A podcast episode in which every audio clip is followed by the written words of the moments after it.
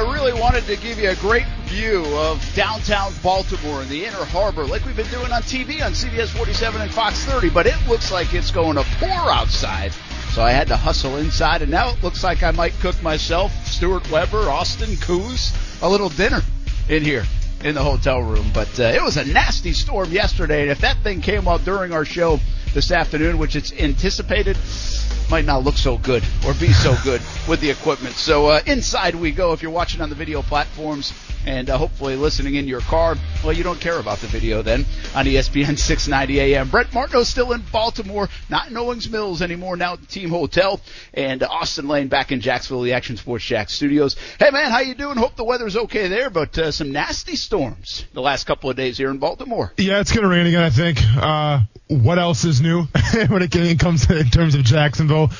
When you coming home, man? That's all I'm asking you. when you coming home, son? Yeah. I don't know when. Yeah. Yeah. Because I have to say, uh, you know, I'm sitting in your, chair. Obviously, it's thrown me for a little bit of a loop. Yeah, you've been off a little bit. I can tell. Oh, thank you, man. I appreciate that. Uh, your your settings on your computer uh, are a little different than mine. I have to use this microphone that you use instead of using like my traditional. Uh, I'm not even sure what you call because I've only been in the biz for Oh, a yeah, couple you got months. the Casey Kasem microphone I have the Casey there. Kasem mic. Yes, I have the Howard Stern mic, if you will, and it, it makes me feel like Howard Stern when I use it. But now I have to use this mic like I'm, I don't know, like a broadcaster in Vietnam back in the 60s or whatever. So um, it's not comfortable for me. My neck's out of whack. Just there's a lot of things going on here, Brent. Man, I can't Well, wait to it's a lot of complaining. I can't a wait to of come home, complaining man. going on early in the show. I can't wait mean, to you're come a home, football man. guy. Uh, was a football not be guy. this much complaint. That's true. Was a football guy. That's true. Yes. Uh, I got sand in my shorts. Um, Excuse me. uh, the uh, speaking of shorts, I did want to get something uh, out of the way about underwear a little bit later. Uh, now let's do it now. Okay. Well, Okay, and be so- honest. So, are you wearing shorts right now? I am wearing shorts. Are they are they khaki colored? Yep. Oh wow, color me shocked. Unbelievable. Breaking, riveting news in ESPN 690. Brent Martineau is wearing khaki shorts uh, for probably about the, the 30th day straight. So And, congratulations. and electric blue underwear. okay, there you go. Is that what you want to talk about, dude? Uh, this is what I want to talk about a little bit, all right? Because I was thinking of this, and we'll get to sports in a moment. People. I hope so. Fine. We got plenty of Jags talk. We got LeBron James talk. We've got uh, all that kind of talk. Antonio Brown, man, what's up with cryotherapy? You sure it wasn't the balloon? Uh, we'll get to that in a bit. but anyway, the you know you buy a. Uh, I need some new underoos. Okay. Okay, yep. And so I don't know. I asked Steph, can you go get me some? And so she gets like you get them in like a five pack, right? Sure. And I don't know, maybe Cole somewhere else. Yeah. But what I don't understand, like, I just want gray or black underwear. That's Sure, it. Sure. But you, you notice that, like, if you bought Hanes or Fruit of the Loom or whatever kind of underwear, why do they come with these like electric blue colors? Oh, that's it now, man. That's I mean, like, just, it is why? what it is. I don't want to. I don't want that. I don't know. Yeah. I, because I have this fear that like I'm going to get into an accident or I'm going to do something where where someone someone has to like take what my. Are what are you doing where you get an accident where they have to take your shorts off, Brett? I don't know. I don't Okay. know. I don't know what the fear of that is. I, but somehow someone has to cut stuff off me, and I've got these electric blue underwear on. yeah, yeah. You know, I just don't want and that. that's gonna be the last thing they remember of you.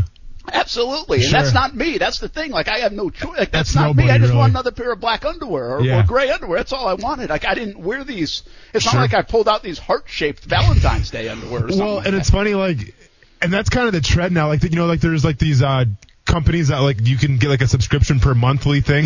I don't want to name any names because they're not paying us yet. Maybe one day they will, but until then, I'm gonna talk smack about them.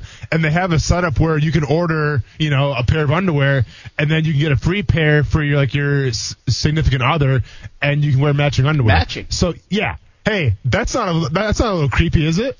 yeah, that's a little weird. It's it's a little weird. Yeah, it's a it's a little aggressive.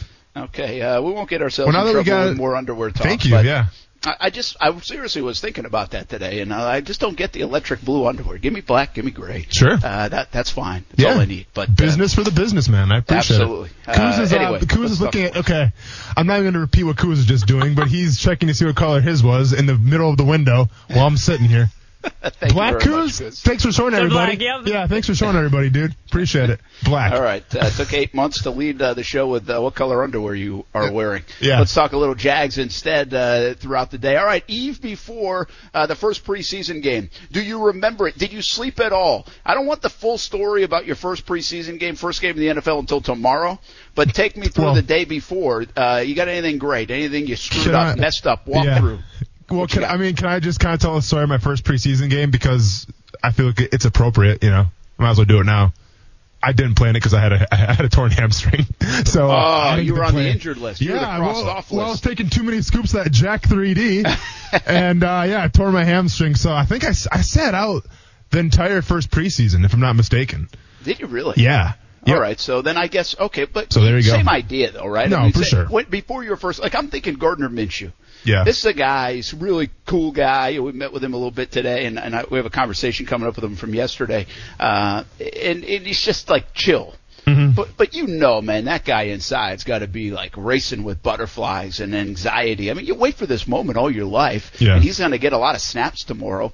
Uh, you, you probably, I think, uh, we were talking to some guys said, hey, you can't. You don't even sleep the night before. Uh, now that's a little crazy in a in a preseason game because you really have to wait all the way until seven o'clock to play the preseason. Yeah, so but can for you, and, I uh, mean, did, did you take a get like nap. a terrible night's sleep the day before your first NFL game, the one that you actually played in? Do you even remember? Yeah. it? Oh no, I, I remember. Yeah, um, I remember like it was yesterday. No, I, I, truth be told, I slept kind of like a baby because well, you have to remember. I mean, um, back then, you know, we had roommates uh, during training camp, so we Yeah, had to share sure. like a whole room with somebody. So now, like uh, when we're in, uh, we're going through like the night before a game, you get your own room, king size bed, nice comforter, extra fluffy pillows. Uh, you're definitely living in the life of luxury. So from that um, aspect, I was very comfortable. But it's just a, it's a different vibe, Brent. You know, and especially, you know, they're they're they're actually, you know, they're playing in Baltimore, so they're not going to experience it until they come back home uh, against Philadelphia. But there's just something special about when you're driving to the stadium, uh, for, you know, for your very first game. And you know, usually you get there about two to three hours before the game starts to get you get time to get situated. But there's already fans out there tailgating. There's fans getting set up, and you kind of see those fans as you're driving to the stadium.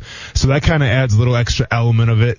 And then it's like the first time you put on the pads and you put on that jersey, um, because everything just feels a little different. Now, yes, maybe they had put on like the jersey and the pants before, whether it's for pictures or um, some kind of like self promotion kind of thing.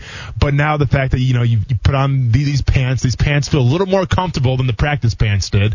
You got to put on this jersey and everything. You put on the helmet, it's all shiny, everything. Everything's in your locker, all nicely set up. And then when you go on the field, um, it just feels different, you know. And there's uh, I don't want to say I was nervous, you know, because nervous isn't really a term you want to use for football, but I was anxious, you know, I was excited to get underway. And then as soon as you hear that crowd, whether it's a preseason game or a regular season game, and they're cheering for you or they're booing for you, granted they're getting some kind of reaction towards you, uh, it's a special moment for sure. You, you know what's interesting? Uh, I don't think people think about all the stuff that goes into a game like the preseason with 90 players. It's totally different with 90 players Oh, compared to 53 without a players. doubt. And I was talking to Doug Marrone a little bit after he talked to the media yesterday, and just all the things they have to worry about. And you think about watching that game tomorrow night. You can watch it at, on Fox 30 at 7:30 kick. Uh, we'll have a pregame show at seven, by the way, on Fox 30. But you know, we're going to watch players say, "Hey, how'd they play? Incomplete pass, uh, nice catch. Uh, how'd they run the ball? How'd they block?" We'll evaluate all these guys. We'll we'll make pretend we know, and uh, we'll talk about them. And uh, the the difference for those like today at the walkthrough, I, I mentioned this a little bit yesterday. Doug Marrone said it's it's really one of the most stressful days. It's kind of the day that you really look forward to because you have to go through all these different scenarios with 90 players and a lot of guys that have not had a taste of the NFL. The veterans are fine. They understand it. They know, hey, if a guy gets hurt, here's who's going in, or late substitutions in the fourth quarter when you're really down deep on the roster uh, in one of these preseason games. But you have to go over all those things. So I, I thought it was pretty fascinating all the logistics that go through it. That Doug Marrone has to check these boxes um, you know, today. That's what they did today, and they did that at Johns Hop- John Hopkins uh, University. I'm not really sure why. I, I failed to ask this. Why they don't use the stadium today, which is just down the road for a walkthrough. Um, and I don't know if that's normal, but they use John Hopkins uh, University instead for the walkthrough today. So anyway, I, I think. Uh, Nobody really cares about the behind the scenes logistics, so we won't like belabor the point. Yeah. But I do think it's worth noting how much they go through on what what kind of feels around here in the team hotel like an off day. Well, and uh, it's not. It's not not an off day at all. And let me go ahead and get this out of the way quick, since it is the kind of like, like an off day. It's a walkthrough day for the Jaguars. So there's any rookie Jaguars listening to the show right now, um, and you're going through your first, you know, preseason game, get to the stadium early because there's usually two buses. There's a there's Yep. an early bus, and then there's kind of like an on-time bus. Get the early bus and get your get your ankles taped um, ASAP because usually what happens in the first preseason game, guys take the whole ankle taping for granted because let's be honest, I mean, I would say probably 95% of the guys on that team will have their ankles taped. And if you're dealing with a 90 man roster, number one, that's a lot of tape to be going through. And number two, that's a lot of time to be uh, dedicated, to, you know, toward that task. So um, usually what happens is there's just basically just a stockpile of people trying to get their ankles taped, and obviously the the vets can go first because they've been there the longest. So the rookies get pushed to the back, and the rookies are stressing out. So if you're a rookie, get there as soon as possible and get your ankles taped. That's all I'm going to say. I would imagine the guy that invented athletic tape is doing pretty well. Not too shabby, right? I think he's got a couple of houses on vacation, quite a bit. I Yeah. mean, uh, you, you know what's interesting? I don't even see like a sponsorship usually for that in the NFL. Like I don't even know who makes the tape. Do you know who makes the tape? Uh, I want to say, is it like Mueller? not Scotch. Mueller or something? Mueller tape? I think, Uh, I think it starts right. with an M, if I'm not you mistaken. Did you see Oh, Hard yeah. Knocks last night? I did. Oh, of course, I watched Hard Knocks last night. Well, by the way, it was a what's a whatever episode. I thought uh, Yeah. the Ronald Ollie stuff was kind of interesting because we know his name from uh, Last Chance U. Sure. But what the biggest takeaway was how much tape Richie Incognito used. I mean, that guy's hands must have weighed like. 10 pounds each Yeah. by the time he went to practice. Yeah. That was only for practice. I mean, he, I don't want to get in the ring with him for a variety of reasons. No, but, absolutely. Uh, I mean, he had a lot of, did you notice that? No, I- yeah, I mean, of course, that, that's an offensive lineman thing, man. Like, weight, it doesn't matter. Like, see, to me, if you tape up your ankles, you know, and then you, you, you spat your shoes, which means you put the tape around your shoes. Great word, you- by the way, spat. Spat, Yes. yeah. Um, you know that that just adds weight to you to yourself. Like you just feel heavier. But I guess as an offensive lineman, you want to add as much weight as possible. So they're always wearing the giant neck collars and things like that because you know they don't they don't really care about movement. It's all about uh, not being able to move really. So yeah, I definitely noticed. Incognito's tape thing. I didn't really take too much off the episode as well, Brent. Um, th- there's one moment that caught my attention that'll be part of your stay in your lane, but for the most part, you know, Antonio Brown not practicing. We can talk about that a little bit. And all things considered, with all due respect to, to Derek Carr, not that exciting of a guy. Wow, we kind of knew that. Yeah. Now, keep in mind, the Raiders didn't want to do this. Yeah. You know, Yeah, so they yeah. are not going to just sit here and say, "Okay, here you go. Here's all the goods. Here's all the storylines." Uh, I think it's off to a slow start, but Mm-hmm. that can be the case on Hard Knocks sometimes. We'll see how the stories develop. Well- once Antonio Brown hits the field, they mic that guy up. And you got a microphone with him all Well- the time. That could be fun. And by the way, having your training camp in Napa Valley, excuse me, I know. how nice did that place look? Not bad. I wish we Meanwhile, covered that. I'm one. in Kansas City at Southeastern State Methodist something something, staying in the dorm rooms. These guys are in wine country riding horses. That's Insane. why, that's why people like playing for the Oakland Raiders organization. I guess It's A little so. bit a part of it. Uh, I do want to ask you later, and don't let me forget, but I want to ask you, what would be the one thing you would be afraid of the most if Hard Knocks was at your camp? Think Okay. about it. Okay. Uh, but let's talk Jags when we come back. What should we expect tomorrow? What do they need to prove? How much will we learn? A lot of Jags talk on the way. The eve of the first preseason game. We're live in Baltimore at the Jags Team Hotel from Baltimore to Jacksonville on ESPN 690. Hey, welcome back to Baltimore, Maryland. Thanks for hanging out with us this week. Having a lot of fun up here with the Jags practices with the Ravens. Jags got a lot of good work in. Uh, again, Monday a little bit more sluggish and lackluster than Tuesday. So I think the uh, coaching staff and the players, at least that we talked to, are a little more pleased with Tuesday. And we'll see how that translates to tomorrow night's game. Listen, the preseason is so different. We're, we know the formula for the preseason, yet in the last few years it's changed even more. And it's worth noting as we welcome back in uh, Austin Lane, back in Jacksonville at the Action Sports Jax Studios. It's even different, Austin, than when you played because guys are trying to stay healthy, and even like hard nosed coaches, tough nosed coaches that would like to see reps are saying it's all about getting people healthy and getting to September 8th and, and that season opener. I'm not saying nobody said that before. I just think there's more emphasis on it, and some teams have paved the way to make it okay to really treat preseason game number one more like a preseason game number four and concentrate on those sandwich games, week number two and week number three. So we'll see what we get tomorrow, but I don't think this is like a Jacksonville Jaguars thing. I think this is a league wide thing. And you know who paved the way for this to even change more and watch it this year and throughout the future? Who was the St. The, Louis Rams? The, yeah, the LA Rams. Uh, yeah, my, the, my, bad. Yeah, St. Louis. Yeah, that's, uh, yeah, that's okay. San bad. Diego Chargers. Eh, yeah. We do it all the time. Yeah. But the Rams the Rams went to the freaking Super Bowl, man, and they didn't play their guys in the month of August. If I'm a coach, if I'm an organization, heck, if I'm a player, I'm like, uh, look at those guys. You really think we need to go out here and maybe get hurt? Mm-hmm. So I get it.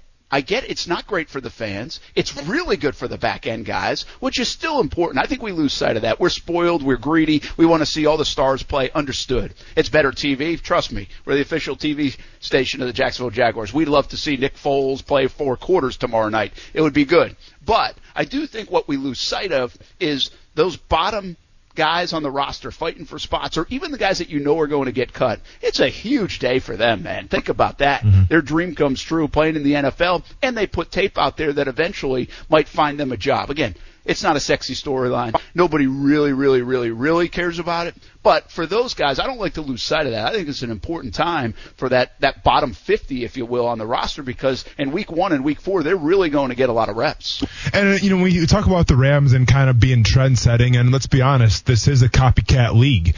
Um, and, you know, teams will take note and see, oh, the Rams went to the Super Bowl. Let's try that ourselves. But at the same time, the Rams had a, an interesting draft in 2018 where they didn't have a first or second round pick, right? Uh, they, they had a third round pick who I think was an offensive tackle tackle obviously didn't start or anything like that. So it is kind of a luxury to have it set up where all the rookies that you've taken, you can just kind of plug and play right away because you're not counting on anybody to be, you know, that leader during the season. Uh, like the Jacksonville Jaguars who have Josh Allen and some other rookies who are probably get some pretty serious playing time when Quincy Williams comes back at all. So one would assume, even though, and I'm not sure how Doug Marrone's going to play this out here, but one would assume that, especially with the rookies, even if they're the first round picks or the, you know, the quote unquote starters, they'll see some playing time as well. Yeah, and you know, I think worth noting for the Rams example also uh, is the fact that they have an intricate offense. You know, mm. their their offense is based on timing, and you'd like to almost see that in game action. If I was a coach, I'd like to do that, and then they decided, you know what, we're not doing it. So again, coaches change, styles change, schemes change, but I think philosophies change too, and the philosophy is changing. What that means down the road in a couple years for the CBA, what that means for bigger topics like uh, 18 regular season games and two preseason games, all those kind of things. Who really knows? But we are trending now over the last couple of years in a different direction with preseason game number one. I, I just don't think it's no, it's no longer okay. That guy get, gets two or three series through the first quarter, then in week two maybe into the second quarter for another series, and then sometimes in week three we see the guy come out for the second half because they want to see how that uh, they handle that situation. That's the way it used to be. And it's not that anymore. Even the Jags in recent memory have not come out for the third quarter. Even with hmm. Blake Bortles, even when they were trying to figure some things out. So it's really changed philosophically, I think, across the NFL, uh, and we'll see what that does down the road for preseason game one, preseason game four, and if it impacts anything when it comes to the uh, CBA. Uh, that being said, I want to get your thoughts on what you're looking at from uh, a depth perspective and w- what we should be watching. We'll do a lot of this tomorrow too, almost position by position. But I want to at least brush over it today. What got, what people want to look for uh, when they see that game against the Ravens tomorrow night on Fox 30. Before we get to that, uh, I think Coos said we have a comment or a question online. What you got, Coos? Yeah, we actually have two. The first one is who are the players you are looking or most looking out for in this game? All right. Well, they're taking us right where kind of we wanted to go. yeah. Uh, first of all, I, uh, let's just be clear. If you're, I don't think it's worth spending an answer here on guys like Fournette and Foles and Calais Campbell and those guys. I just don't. Even if if they're playing, it's not going to be very long. So I think you really are talking about probably 25 through 50 on the Jaguars uh, roster. And those are the guys that in this game for you might see him a couple of quarters. And the first one that jumps out, and, and this guy's going to play a good amount is Gardner Minshew. It looks yeah. like right now he's solidified himself as the number two quarterback, as the backup quarterback. That's a wide open race. Although they spent a draft pick on Gardner Minshew, uh, they did years prior uh, with Tanner Lee, and they also have Alex McGough, who they they got uh, this offseason. So I think Gardner Minshew really has a stranglehold right now on that backup spot, and we get to see uh, this fun personality play football at the NFL level. I, I probably would start with him, Austin. Uh, guys, I'm gonna watch. So yeah, I'm, I'm, gonna take two of them. Um, the big one for me was was Gardner Minshew, but also Alfred Blue. Uh, you know, who right now, all things considered, is probably the backup tailback um for the Jaguars. You know, you have a guy like Leonard Fournette, who is the bona fide starter um, a guy that they're going to give the rock to a lot during the season. But I want to see if there's a guy that can back him up that can kind of do the same things. I can give Leonard Fournette a little breather because the last thing, if you're a Jaguars fan, you want to see happen is Leonard Fournette get 25 to 30 carries a game because I don't care how big you are, I don't care how much how, how much shape you're in. Even if you're Todd Gurley, you're going to get worn down um, as the season progresses. So can Alfred Blue be that you know, solid backup. Can he catch balls out of the backfield? I think with that John DeFilippo offense, we'll see that even tomorrow to see just exactly what he can bring, uh, you know, to that offense. And then on the defensive side of the ball, uh, you know, I guess I would probably say Taven Bryan, Brent. Mm-hmm. You know, Taven Bryan, the, the former first round pick, um, he's a guy that's going to be playing a lot tomorrow because he's not a starter as of now. Um, he's kind of locked in behind Darius, uh, I'm sorry, Mar- Marcell Dareus, and then uh, also Calais Campbell. You know, he's kind of taken both those spots. And uh, what I've been hearing is Dayton Jones has kind of, you know, been stepping up his game a little bit since the Jaguars signed him. So you you might see a kind of a battle going on between Dayton Jones and then Taven Bryan um, to try to have like that primary backup spot. So uh, I think that'll be a good battle to watch as well. I want to talk more about that. Dayton Jones is a guy that's interesting to me. There's so much star power on this defense that we don't talk about the other guys very much. The depth position uh, along that defensive front, Calais Campbell loves the depth they have, not just those starters, uh, but where does Taven Bryan, Dayton Jones, all those guys fit in? And I'm going to give you another guy on the offensive side that could be a cool story to watch this preseason. We'll see if it materializes at all. Uh, before we do that and get to the other question, Coons, we'll do it on the other side. Let's get to South Beach Gary before we take a break. Hey, what's up, South Beach Gary? What you got today? Good afternoon, gentlemen. For you, Brennan, we'll make the song of the day, Cats in the Cradle. Oh, very nice. Uh, Harry Chapin, since you were kind of quoting it a little earlier. That was, switching how was gears, singing, uh, South Beach Gary? Was that pretty good? To call, switching gears to college football for a second. Why and Dan Dan Mullen's comment about uh, the, this player Huggins, who allegedly pulled the student's hair, choked the woman, it's being taken care of. This is not the first incident with Dan Mullen and players where he's been. It's at the very least questionable about the way he's handled off-season problems with players. What, what a dangerous precedent is being sent, Brent Austin, that uh, winning is more important than how you act and how you behave in society. Uh, I mean, it, it didn't look very good at all for Dan Mullen. I'll hang up and listen to you guys' comments. Thanks. All right, South Beach Gary. He turned this uh, turned the topic in a hurry, didn't he? Uh, the Huggins situation is that, that Mullen had said, and his quote did not read well, by the way. It wasn't a good read. Um, that that that part's already been handled, but he's already been disciplined for that. This is something different that the Huggins situation uh, now presents, and there's been a lot of talk of it this week. And where does that mean for his future? I think is still very much up in the air unless something's come out in the last hour or so. But the latest I read on it was still kind of uncertain in Gainesville. I do think you have to be really careful to paint pictures of, oh, winning's more important. We don't know all the details of it. Exactly. You know, That's I, what I, I was going to say. You know, I, I do think, listen, is there a culture in college football at sometimes that we get too many of these instances, if you will, uh, that they're, that players behaving badly, players wrong, and still given more chances and chances and chances? Yes, that has been been the past. But I think you got to be really careful to paint Mullen into that picture off this incident. Uh, I understand he was here during the Urban Meyer days, but that was Urban Meyer. That's on Urban Meyer's watch. Uh, so you know, we could go over every single instance if you want, but I think you've got to be really careful uh, with that because of the detail we don't know. And there's often mm-hmm. detail we don't know that's involved in these situations. And I think there's a lot we still really don't know on this Huggins situation. Uh, and he was pressed on it earlier in the week from what I was reading from afar uh, during his uh, availability earlier, earlier in the week in Gainesville. Yeah, without a doubt. You know, I mean, I don't know all the details involved in the Huggins case. I know he wasn't charged um, or anything like that. So, um, you know, I guess it's something to kind of wait and look forward, you know, look, look into. I mean, the fact that she was a tutor though, um, kind of throws up a red flag. This wasn't just some random girl on campus or just some random girl at a bar that, you know, tried to make maybe a false accusation. I mean, this is a tutor, part of that institution, so it's not a good look by any means. So it'll be something to keep an eye towards. And this kind of transfers to another thing quick with Wisconsin. Um, there's a guy by the name of Quintez Cephas who, uh, a couple years ago was accused of sexual assault and was thrown off the Wisconsin Badgers team.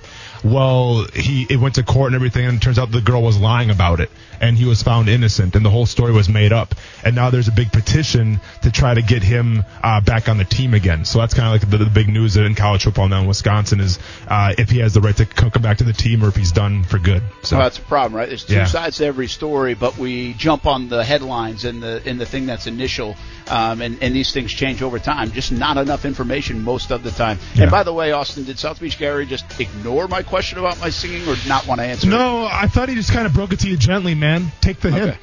All right. Uh, hey, when we come back, more questions about the Jags. Hey, coming up there we go. on ESPN 690. Brent Martineau here at the Jags Team Hotel in Baltimore, right uh, really in the Inner Harbor. Um, could take a boat and do the show, but that would be a bad decision right now. You know, life's all about decisions. Austin Lane uh, back in Jacksonville, and it looks like we made a good one. The Weather Channel app said the storms were coming in about 4:15. Well, 3:15 the storms started rolling Ah. in. It's pretty miserable uh, here in Baltimore right now. Same thing happened yesterday. How about this? It rained so hard while we were still in Owings Mills, so we were about a half hour away. We didn't experience all the rain, but there was hail. The Yankees and Orioles game was delayed a bit, and when we came back and r- tried to get something to eat, they have a little Italy uh, portion of, of downtown Baltimore, and so we were walking over there Okay. and tried to go into a restaurant, and they had actually closed the restaurant early because they had like four feet of water inside. I mean, the streets So- just completely like- got flooded. It's like the streets of St. Augustine is what you're saying. It, it very reminiscent, yeah. Yes. Uh, but this storm was nasty. There was there was uh, just a lot of street signs and things like that that got knocked over, but um, kind of blew in here, blew out of here in about an hour, and I think we're experiencing something similar. You know, tonight trying to go to Camden Yards. Uh, it, hopefully the weather cooperates. Yankees and Orioles uh, back at it tonight. You know the Orioles absolutely stink. Yeah. But Camden Yards is is of course a fun place, uh, and the Yankees are very good. And I've seen so many people with Yankees gear on here. I've thrown up a few times. Uh, you know, Doug Marrone's a huge Yankees fan, Mm-hmm. uh, which is too bad about Doug. Uh, you know, I wish him the best, uh, even even though he is that. Uh, we have some conversation. In fact, I saw him in the elevator uh, the other day, and I said, "Sweep by the Yankees," and he was uh, fist pumping. So There you go. He really is a big Yankees fan, though. Right Like, on. he brings it up all the time uh, in press conferences, and well, he's got reason to talk. I- I enjoyed the conversation more last year. I've noticed that a little bit, and, and you know what? You, you've been pretty tapered. You've been pretty quiet about the whole, you know, when, when you're down working, what you've been doing as far as the nightlife's concerned. I mean, have you been doing anything fun? Have you gone out and saw some of the sights? What does Baltimore have to offer? I promise you, I can hurt my feelings. Now, really, you know what's interesting is Baltimore.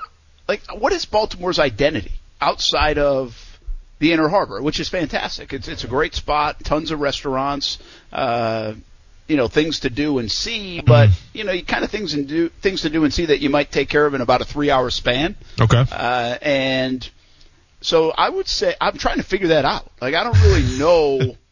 Like, what do you come to buy? Uh, kids were asking me that. Like, what do you go to Baltimore to do? Do you do, do you come to Baltimore to go to Washington D.C. and not stay in Washington D.C.?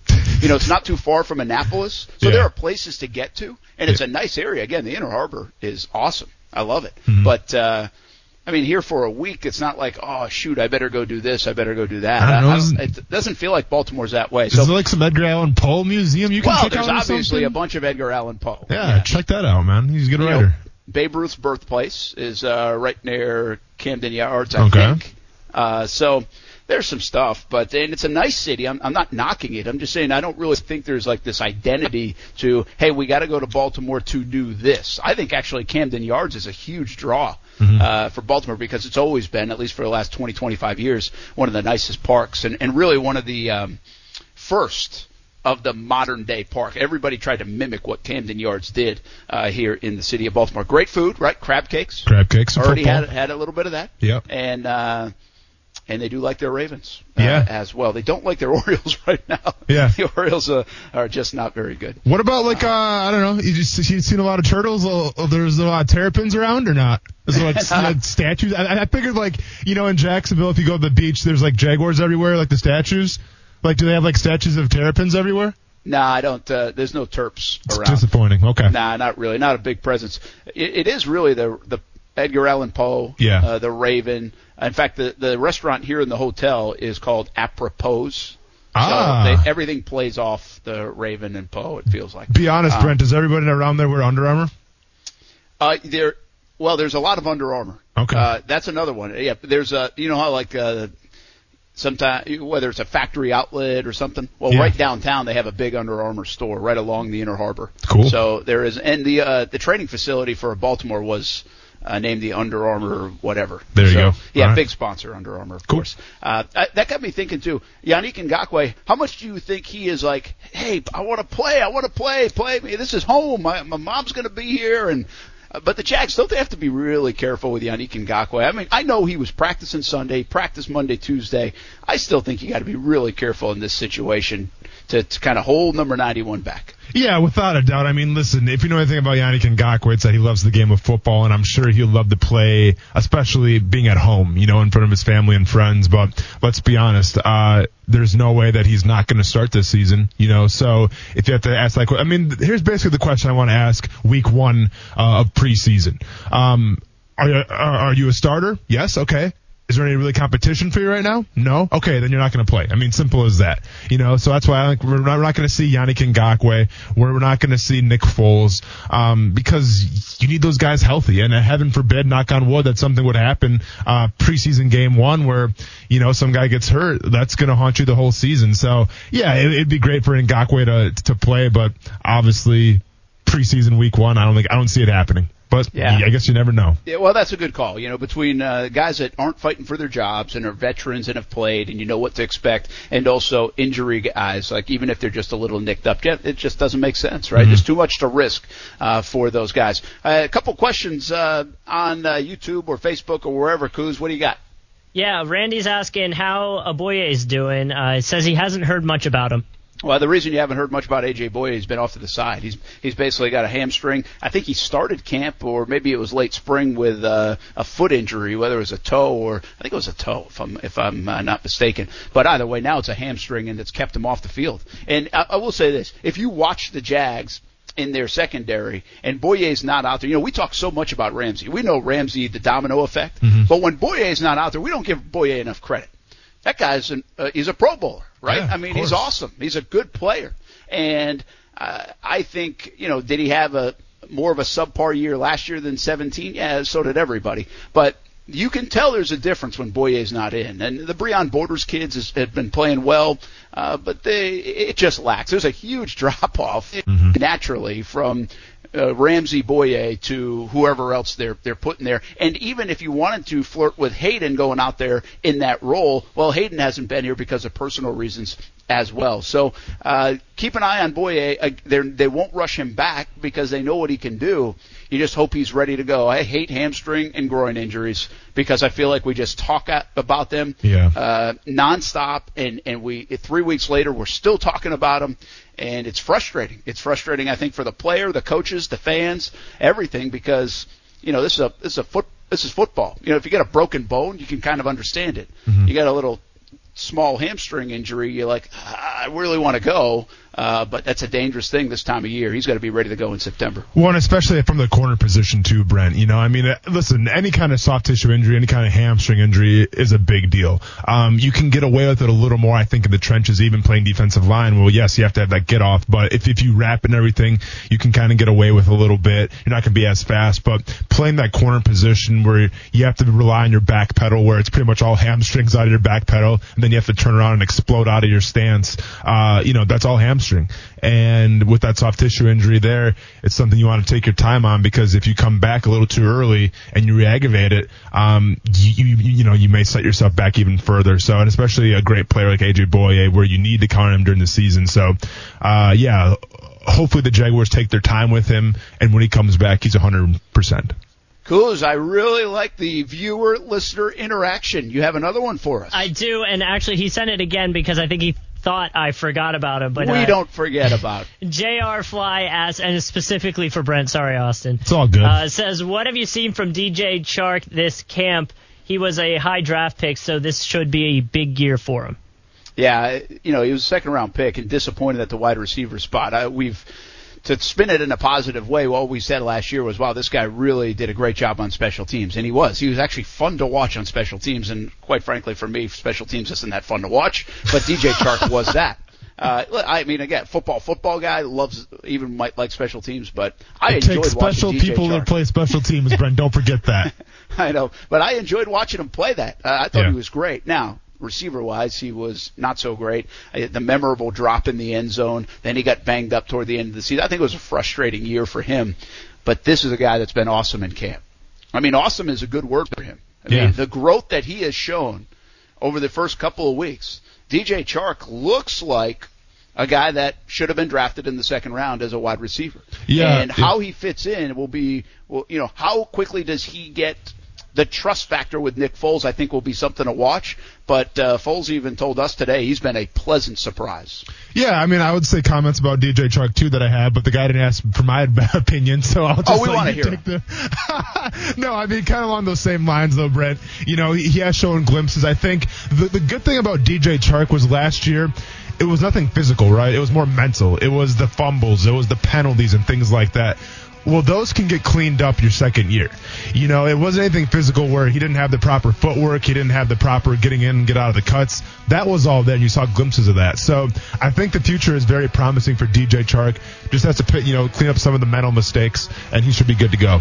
I don't know if Stat Boy's listening, but maybe Kuz, you can jump in on this. I'd like to know Allen Robinson, Allen Hurns, even Marquise Lee, even Dede Westbrook, year one to year two, what was their jump? I'm going to have to look that up and uh, talk more about it on the other way back. Big year two coming potentially for uh, DJ Chark. Uh, one other baseball note, by the way, CC Sabathia was at practice yesterday. He tweeted that out, hanging out with Roc Nation fellow representative Leonard Fournette. Uh, Jaguars.com will have more on that in their In the Trenches episode in the uh, upcoming days and weeks, so make sure you check that out. We're back on ESPN 690. More Jags talking, a little balling and falling next. It's game time with Action Sports Jax, Jaguars fans. Thursday night, Action Sports Jax is live from Baltimore, 3 p.m. until 6 p.m. on ESPN 690. Then all night long on Fox 30. It's countdown to kickoff at 7 p.m. A half-hour pregame show. Then the preseason kicks off between the Jaguars and Ravens at 7:30 on Fox 30. After the game, live reaction with the postgame show, also on Fox 30. Follow your favorite team, the Jacksonville Jaguars, with your favorite team, Action Sports Jax. Thursday, live from Baltimore. Hey, fantasy footballers, this is Brent Martineau. Pizza, wings, and ice cold drafts at your upcoming draft. Let's make it happen. Host your party at Renna's in Neptune Beach, the newest of five locations in the area. Specials available for your draft party, plus Wi-Fi and televisions. Pick the players with the fastest 40 times at Renna's Pizza, family owned for more than 40 years. Want a fresh one? Then get to Renna's Pizza in Neptune Beach for your fantasy football draft party. And tell them ESPN 690 sent you. Say hello to your new secret advertising weapon, your own branded mobile phone number. Star Star Mobile provisions vanity mobile numbers prefixed by Star Star, providing audiences an easy way to reach your business. Give it a try now by dialing Star Star Mobile from your mobile phone. That's Star Star Mobile.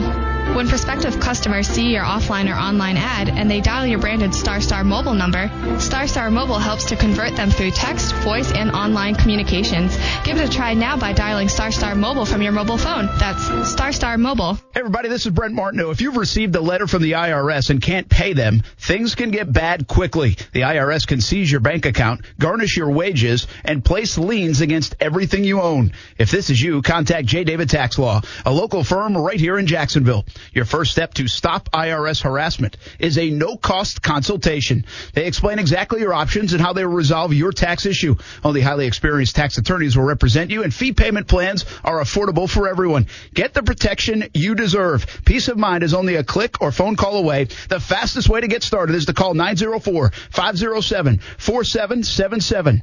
904-507-4777 or online at jdavidtaxlaw.com. The number again, 904-507-4777 or online at jdavidtaxlaw.com. Who do other tree companies call when the job is too big? Big Ben's Tree Service does the job others cannot or will not do. Big Ben is true to his word, licensed, bonded, and knows his business. Call Big Ben at 641-1131. That's 641-1131. Alexa, how do I drive more customers into my business? First, people will need to hear about you. Okay. Then you need to be online where they look for you. Online, huh? Then you need to be involved in the community. Then you need to. Whoa, whoa, whoa, whoa, whoa. I I don't have time for all that. I need to run my business. Alexa, can you help me find someone that can help me with online marketing? Okay, searching for a local team that can help. Codan is now Local Solutions, your local marketing team putting you at the top of top of mind. Visit JacksonvilleLocalSolutions.com today and let us take your business to the next level so you can get back to running it. Local Solutions, powered by Cox Media Group. Marketing solved. And I had Jason Hill on a corner post that I just threw the ball slightly higher, right into the safety's hand. That was such a crushing loss for us. Action Sports Jax with Brent Martineau. Weekdays from 3 to 6 p.m. on ESPN 690. I'm Kevin Rom, and this is Action Sports Jax. I've said it from the beginning. I think people have asked me what's the one thing about Leonard. This was two years ago that, that stood out, and it, it was his pass catching ability. I think that you know obviously that's not something that we, we were able to see a lot of when he was coming out of LSU, and, and it makes sense. It wasn't a problem against LSU. I mean, it's easy to just turn around and handle the football, but you know he's someone that, that we can you know use in the passing game, and you know he has he has skill. Doug Marrone talking about Leonard Fournette sounded like he was at the local YMCA or Boys and Girls Club or something with all the kids in the background. Um, but they were all chanting Lamar Jackson's name, I think, at that time uh, out there at practice yesterday. Uh, Doug talking Leonard Fournette, who, who continues to impress. You know, looks good. He's in great shape. Uh, is there a level of maturity about Fournette on the football field in the locker room? That's to be seen. Uh, but I think all signs are good right now for Leonard Fournette going into 2019. Again, a guy probably won't be showcased much here in the preseason. Why would you? He's so important to this football team. Mm-hmm. You can argue the most important player on this football team really is he needs to stay healthy. There's really not a lot that they have, I think, ton of confidence in behind Leonard Fournette. So Fournette needs to have a, a good year, needs to have a healthy year. And I think coming out of the backfield, Nick Foles is going to throw it his way, man. The, they started the uh, 11 on 11s the other day, Monday, against the Ravens with it was actually his third option It was to check it over to Leonard Fournette, and it went for like 30 yards. Yeah. And first of all, it showed you obviously the, the knowledge and grip of the offense of a guy like Foles, uh, who went through those progressions and bam, just found it looked like he was the first option. That's how quick it materialized, mm-hmm. and then it was just a wide open play. I mean, it just, it just fooled the defense, 30 yard play. And uh, watch Leonard Fournette out of the backfield. I think the biggest question mark with Leonard Fournette and obviously his health, but from a football standpoint, is the pass pro. It, can he get that third down pass protection? Can you be confident in that? Does he know his assignments? I think it's something he's worked on, but I think he'll have to prove that. Yeah, without a doubt. You know, and it's funny. We talk about kind of how the, the Ravens and Jaguars are kind of compared um, in terms of talent in certain spots. And when you talk about the, the, the on the defense of the Jaguars, I think probably their weakest spot right now would be the linebackers, and the same can be said for the Ravens as well. You know, where I mean, man, for the past seems like two decades. Uh, the linebacker is kind of their strongest spot, but now they, they, lose C.J. Mosley along with some other guys, and now they're kind of a, a very young team back there. So to, to hear that Leonard Fournette kind of had a field day doesn't really surprise me that much. Just kind of like um, from what I've heard too, there's some miscommunications on the Jaguars' part as well. So um, anytime you have a, a very young defense like that, especially in the middle um, at, the, at the linebacking spot, sometimes like the, the the tailbacks can have a field day off it. So. Hey, bowling and falling time. Let's go to it uh, Okay. right now and uh, get it in before the top of the hour, if possible. Uh, I'll lead us off. Jacksonville Sharks. I'm going to give them a shout out. Uh, they won in the playoffs last night. Rare Tuesday night playoff game, 67 to 43. So uh, Sharks are balling. They'll play for a championship. Could win their second one in the NAL in the last three years. It will be on August 17th. So uh, nice job uh, by Nick Forrest and the uh, Jacksonville Sharks. Uh, winning big once again in 2019. What you got? Ballin is ESPN too, Brent. Uh, they Oh. changed up their format um, from sports coverages such as e-sports and drone racing, and giving the people what they want with things like stone skipping, chess boxing, arm wrestling, Golden Tee Championships, the U.S. Pizza Acrobatic Team Trials. Yes, there's actually a team trials for pizza acrobatics, I guess, and uh, lawnmower racing with much more. Uh, they're doing the ESPN 8 the Ocho today, uh, which was made famous by the movie Dodgeball. So it's a bunch of obscure sports going on right now in ESPN 2. And I actually tuned in a little bit for the, uh, I was watching the pizza acrobatic team trials. By the you way, you had a busy day today. You- I hope you're well prepared for this show. If you were watching whatever you just told me you were watching, You- some acrobatics. Yeah, so it's basically guys would take pizza dough and they do, they do tricks with it. I'm gonna be honest, not as cool that I thought, as I thought it was gonna be, but um, you haven't seen sports until you've seen a guy flip dough while he comes out to the soundtrack by Marky Mark and the Funky Bunch. It was uh, it was a sight to be you know to behold for by In, yeah. in all craziness. in all seriousness, uh, ESPN kind of made hay in the early going, showing all these unique sports. Yeah. and that's probably why they're going back. to This I didn't read much about why they're doing this today, but yeah, they used to show all the obscure sports. You know, Mm-hmm. they had a place for it, a platform for it. That, before they started owning the NBA and the NFL and MLB and all these big rights, um, that's what they did. And so they obviously Well- celebrate that a bit today. And here's my opinion. Listen, I'm, I'm not big on, on the TV side of things, Brent. I'm still starting out. But why wouldn't you display ESPN 8, the Ocho, on 8 8 or tomorrow, as opposed to having it today where it's 8 7 2019? You're a symmetry guy. I get well, it. I'm just from, from a, promotional standpoint, I feel like. But I'm going to save fall until the next segment because we got to get into it. okay. I've done cryotherapy once. Oh, I've done all the time. I was I've sponsored never- by a spot for a while. Never done hot air balloon, although I signed up for one and it got canceled. Yeah. Which one are you more likely to burn your feet on? We'll find out. or at out. least wreck your feet on? Yeah. An important tool for Antonio Brown. My fallen might have to do with that next on ESPN 690.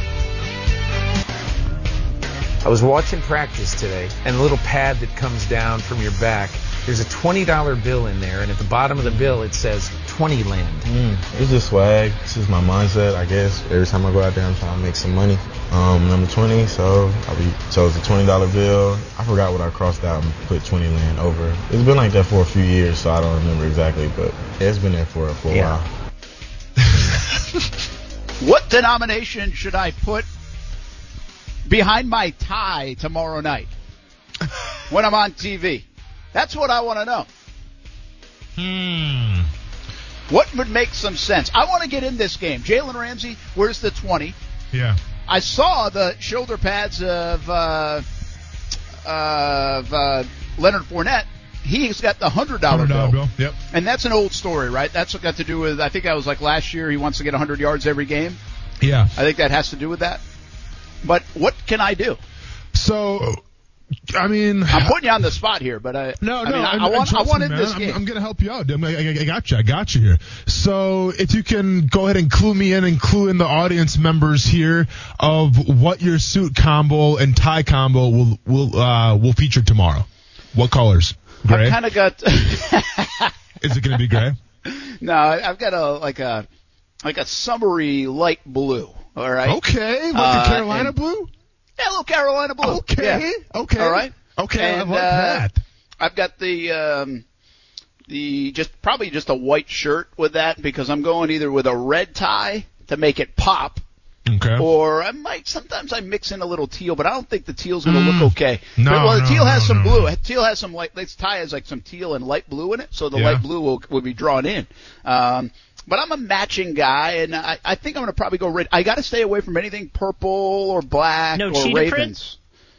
No cheetah print. No, I don't. I don't homer up that much. Maybe a little teal, but um, Okay. So I'm sorry, you're thinking either what red? I the think I'm going to lean toward red because red pops on TV, you know, and Yeah. especially with the light Carolina blue. I think it will uh, will look good. Okay, not not bad. I'm not mad at that. So I would probably put uh, a check for a million dollars, man, because by b- because by that color combination, it sounds like you'd be looking like a million bucks. Am I right?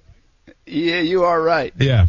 There you That's go. not good. All right, I'm gonna. What- I'm what- thinking what- about what this. is- Are you serious or not? I mean, Here's I'm the tr- thing, though. trying to help you out. If that check were to fall out and someone were able to then just put a signature on Yeah. it, Good point. yeah, that's that's running a dangerous line. And getting back to the, the Jalen Ramsey thing real quick, I always I heard it was because he put the twenty dollar bill back there because if he got beat in practice by anybody one on one, he'd give him the twenty bucks. Is that not common Well- knowledge? I guess he didn't say that. Yeah, but I thought that was kind of like a as- like a well known thing. I missed it. Oh, okay. Yeah, may, I, that's what I heard. I heard he has a twenty dollar bill back there because if he ever got beat, he'd give that person twenty bucks. How did I miss that? I mean, that don't must have been when I was uh, blocked. Dude, I, I've never followed him on Twitter, so it's not because of that. I promise you. Hey, we'll get more Jalen. Uh, Jalen also had some comments in that Peter King podcast with uh, about pass interference, and we're going to see that tomorrow, right? The review of pass interference, the whole uh, New Orleans Saints rule change, if you will. So we'll get to that in a moment. More Jalen Ramsey conversation, but I want to finish up with Fallen, and let's get to the Antonio Brown. That's my Fallen. Cryotherapy uh, is a it's a it's a normal practice, Of right? It, and it's big. I mean, look at all the places we have in Jacksonville for it. Uh, Drayton Florence has a place, former Jags player. Uh, there's a lot of them. Yeah. Actually, Russell Knox, the JU golfer, his wife owns one. I think out by Marsh Landing in Ponte Vedra. So I mean, it's really athlete driven because I think athletes know the benefits of it. And I we did a story with Malik Jackson last year. And I think this one was at the, I'm just dropping everybody's name, uh, Recovery Zone, I think that one was at, and, uh, in the Riverside area. So there was another one. Cha-ching, Uh, yep. And we went in it, and I tried it. And it was the first time I'd ever done it. Man, it was freezing. It was cold. It's like that is a shock to the system, but it really did feel good too. Like so, I can tell why people do it, why players do it. But have you ever heard of a story like Antonio Brown's where he got frostbite from being in it? Was there a malfunction? Is this a No, made up no, story? Do you no. believe him? What's the deal? Yeah. So what happened was is that so to kind of set the scene real quick for people that don't know, cryotherapy is basically you go in this giant tube and it's powered by l- liquid nitrogen. And the whole philosophy behind it is that when you chill your body out to, you know, sub-zero temperatures, it actually flushes the inflammation out. Where the old school approach would be sitting in a cold tub for like 15 minutes, which absolutely sucks. Well, now cryotherapy, uh, comes along and it's kind of the same principle, except you just kind of standing there for about three minutes. Yeah, I was in there for three minutes. yeah, and and then the rules with cryotherapy are depending on what kind of tank you're in, but usually the, the the tanks that you stand up in that go up to your neck, you have to wear gloves and you have to wear socks and shoes because if you don't, if you think about it, the, the two places where you lose heat the most, your hands and your feet. Um, and according to sources Antonio Brown, he didn't wear socks or shoes, so he got in there barefoot. Uh, so you know when, when you're talking about the air being, I think I think it's like minus 200 or something like that as far as the air is concerned in that tube. Well, if it's minus 200 for the span of a couple minutes, uh, and you're standing on your feet barefoot, it's going to have some severe consequences. That's exactly what happened to Antonio Brown. Uh, I guess he went to a place in France that did it. So I guess France is a little more lenient in their rules in terms of cryotherapy, but not a good look for cryotherapy or Antonio Brown. the dang French again, Yes. says the guy uh, Martineau, uh, with an EAU on the S, the last part of his name. Yeah. Um, you know, when you reminded me of that, and you're right. Now that I remember doing that, and I did have to wear the gloves and the socks, and I, and I will say, I don't know if it was some players we were commenting on, or if it was actually Malik himself that did not Yeah. wear it. Because some players are like, ah, it doesn't matter, don't worry about it. And that's what we were having that discussion, the same one you just brought up. I mean, you you know a lot about this cryotherapy. I was impressed, but Oh, yeah, uh, of course, man. So so that I mean, you can certainly see it happening. Of course, the whole riding in on the hot air balloon. Um, you know, was had people scratching their heads because all of a sudden he wasn't practicing, and then the foot stuff, and Well, and uh, so I'm glad they finally put this out there. Two things. Number one, um, how much do you think the, the like the hot air balloon entrance cost him? Oh, Because this, this wasn't like a sponsorship thing. I mean, he had to pay out of pocket for that. Yeah, I mean, uh, I don't do. I I remember seeing it, but now I yeah. can't. Now I can't remember seeing like exactly what was involved with it. But I mean, I, I remember signing up for a hot air balloon ride uh, in Albany, New York, with with Steph. We were gonna go do it, and I think it was like. Um, Oh shoot! I want to say it was like 350 bucks a person to do it. Yeah. And we actually went up to do it. You have to get there at like 5:30 in the morning Mhm. And uh, it was too much fog, so they canceled it. So I've still never to this day done the hot air balloon. And let me ride. ask you this: If you do a hot air balloon ride like you were gonna do, is there an option to have a parachute on as well? Well, that's the thing, right? It's all that other stuff, you know. And, I'm not. Yeah. I, I don't think they would have dropped me off in a in a certain location, you know. Yeah. Well, I'm just So- saying, man. Like uh, the hot air. No, I'm I, I'm all set because like it's just you're up there floating, and if that's the case, and you're uh, at the mercy of a balloon, I want to have a parachute on just in case it goes south real fast. I can jump out and hit the parachute. All right, what you got for Fallen? Fallen. So Carl Frampton had a fight with Emmanuel Dominguez this weekend. Um, Frampton had to bow out of the fight due to probably the most craziest, craziest excuse possible. He had a broken hand, which is pretty common, but it's how that he, it's how that he broke his hand, which is the crazy story. He was staying at the, the, the hotel when an ornament, uh, was hanging up, got knocked over, and accidentally hit him, hit him in the hand, breaking his fifth metacarp.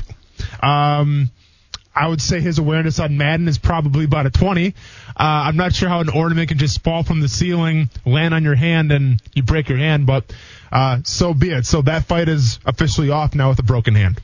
Hmm. Not good. The, oh, and we're joined by John Bachman, by the way, too. John uh, asked me the question: Is that the story that he's sticking with? Yeah, I Yeah, mean, um, is that the best he can do? I mean, just if you heard it, you heard it sparring, right? Like you heard it getting ready, training. Um, to have an ornament fall on top of your hand in a hotel. But to be fair, he posted a video of the supposed ornament that fell. That's almost and too the crazy to people make cleaning up. it up. I Yeah. know, man. Like, yeah. And, and but listen, if I'm him and that actually happened, someone's getting sued. Whether it's the people that made the ornament, whether it's the hotel, but I'm not about to get embarrassed on social media for the next week without getting some kind of reimbursement. So someone's getting sued for sure. Uh, let's welcome in John Bachman, CBS Hey, 47, everybody. Fox 30, coming up 5 o'clock tonight. Little TV timeout uh, before we get to Jalen Ramsey discussion. What you got today, John? Well, I'm in Austin's chair. You can't see it right now, but I've I've got control of the whiteboard today, so I'm Oh. I'm, I'm leaving folks with a message.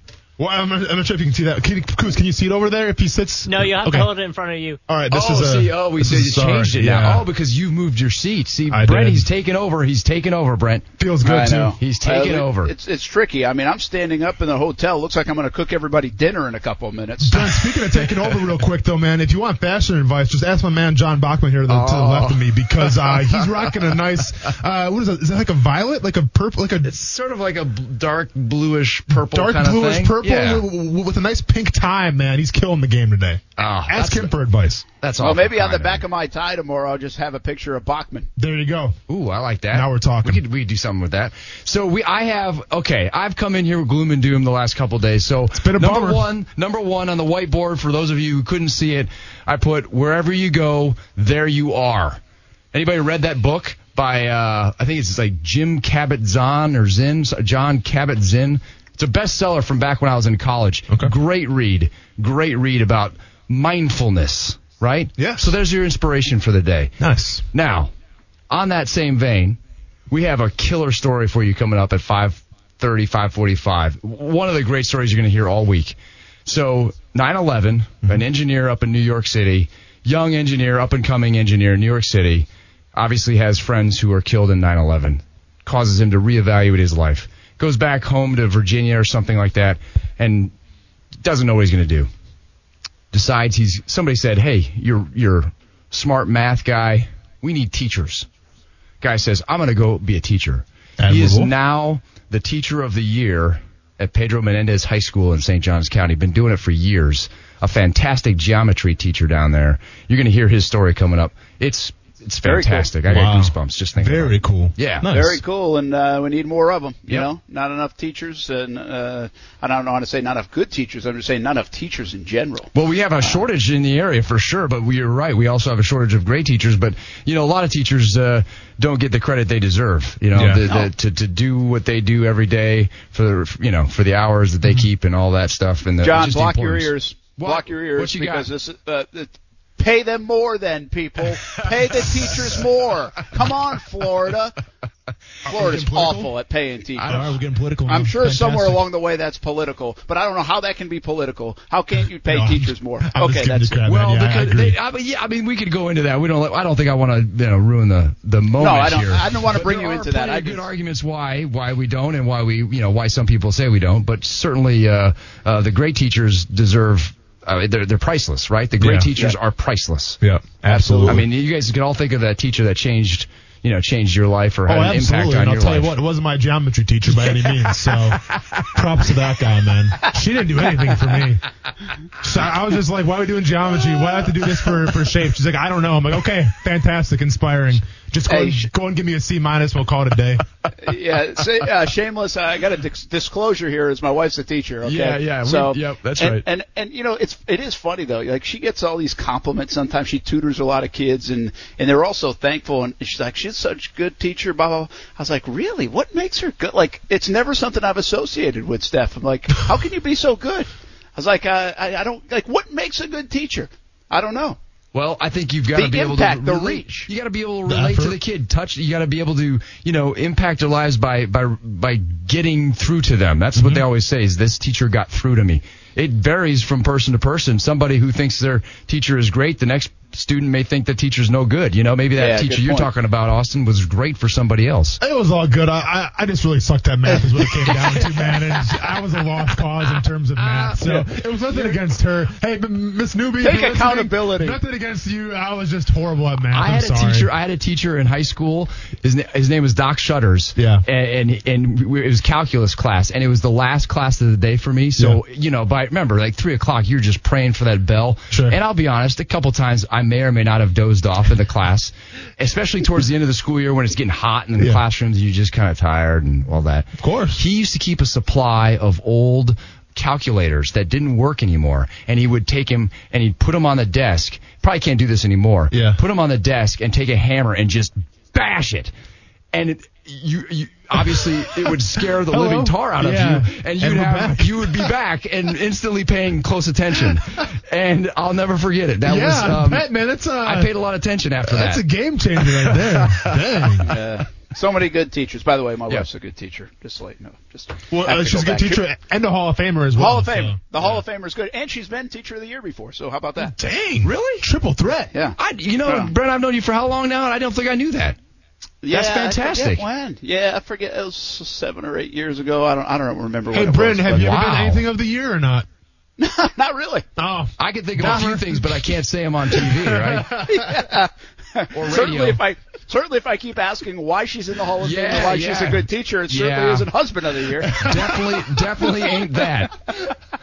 All right, what else? That's a cool story. By the way. Yeah, we got, of course we got a bunch of other stuff that you know the, the the big stories of the day, of course, and and but I really uh really love to have you guys tune in for that sometime after 5:30, between 5:30 and 6. I'm not exactly sure when that thing will run, but it's a, it's a great story. Well, and I'll be honest. So the the Uber story yesterday. yeah, Very cool, That man. cool. I, You liked I saw that. you? I- Mama like Kathy. that. Yeah. Mama Kathy. Yeah. Um, Yep. Kind of what I was expecting, man. She Yep. was yeah, just the salt of the earth and that type of food woman. was delicious yeah, looking, I mean, it? We're, we're The- not talking the about some cheese. TV dinners here. This Oh, is uh, made with love, man. Oh, made big time. love. Yeah. Absolutely. Very cool story. Yeah, yeah. She's going to have dinner for him sometime. I said, well, maybe we should all get an invite. Stop by. Yeah, well, just Right? give me your Uber name and I'll look you up here and you can give me a ride too. There you go. Come Well, on. Mama Kathy. She's probably under. Mama Kathy, yeah. Look it up. I'm Uh, sure she's I'm sure I have her in my Uber network. I can just check her out quick. very, very, very distinguished network that I'm a part of here in the Uber network. That's a What's club. your rating again? Uh, Friend, I'm a 4.98. Next question. yeah, Well, she's very a good. five. I know that. Yeah. Well, Maybe, I- I maybe it gets. it. I mean, like I said, if you start cooking dinner, apparently you'll get your rating quite, you know, pushed up to that five level. Absolutely. All right, guys. I'll see you at five o'clock. Thanks so All much right. for having me again.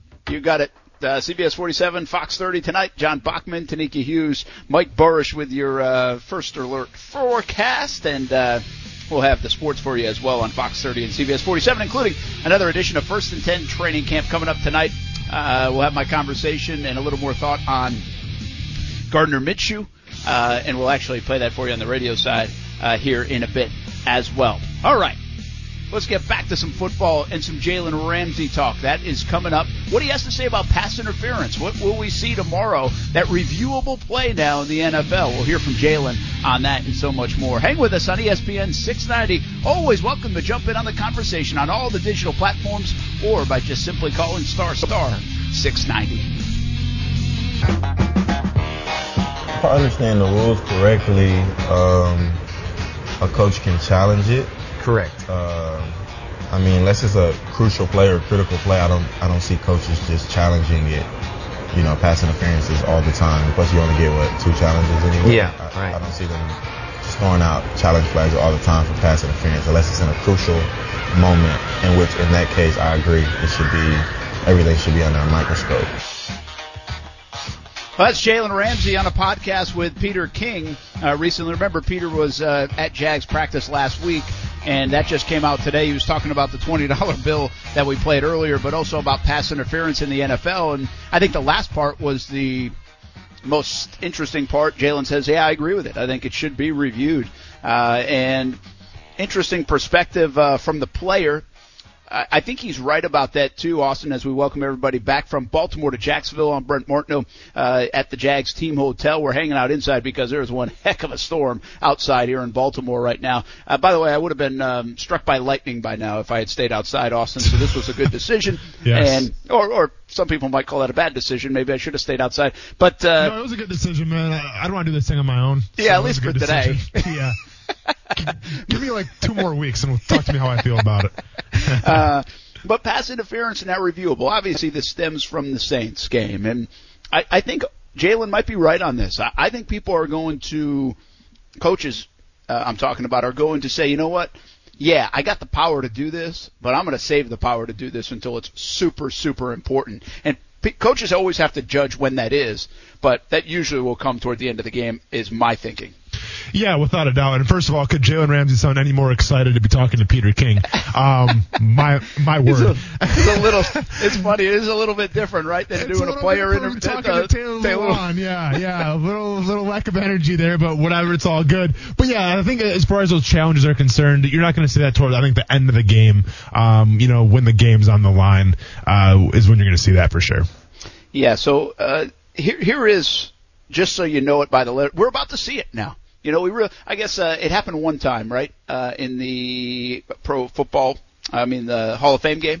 I think there was one instance of it, but we're about to see a bunch of games, and we're about to see. I think the officials get used to it, the coaches get used to it, the players get used to it. Here's the rule: coaches will be able to throw their challenge flag, initiate a review when they feel officials have missed a clear pass interference penalty on the field, or called a pass interference penalty on a clean play. So it can go either way, and this certainly the play from the Saints game. And if this is the way that you save the jump off the couch kind of moment, Austin, this is what I always say about replay. If I jump off my couch and I'm like, how did they miss that call? How did they not call it? Why did they call it?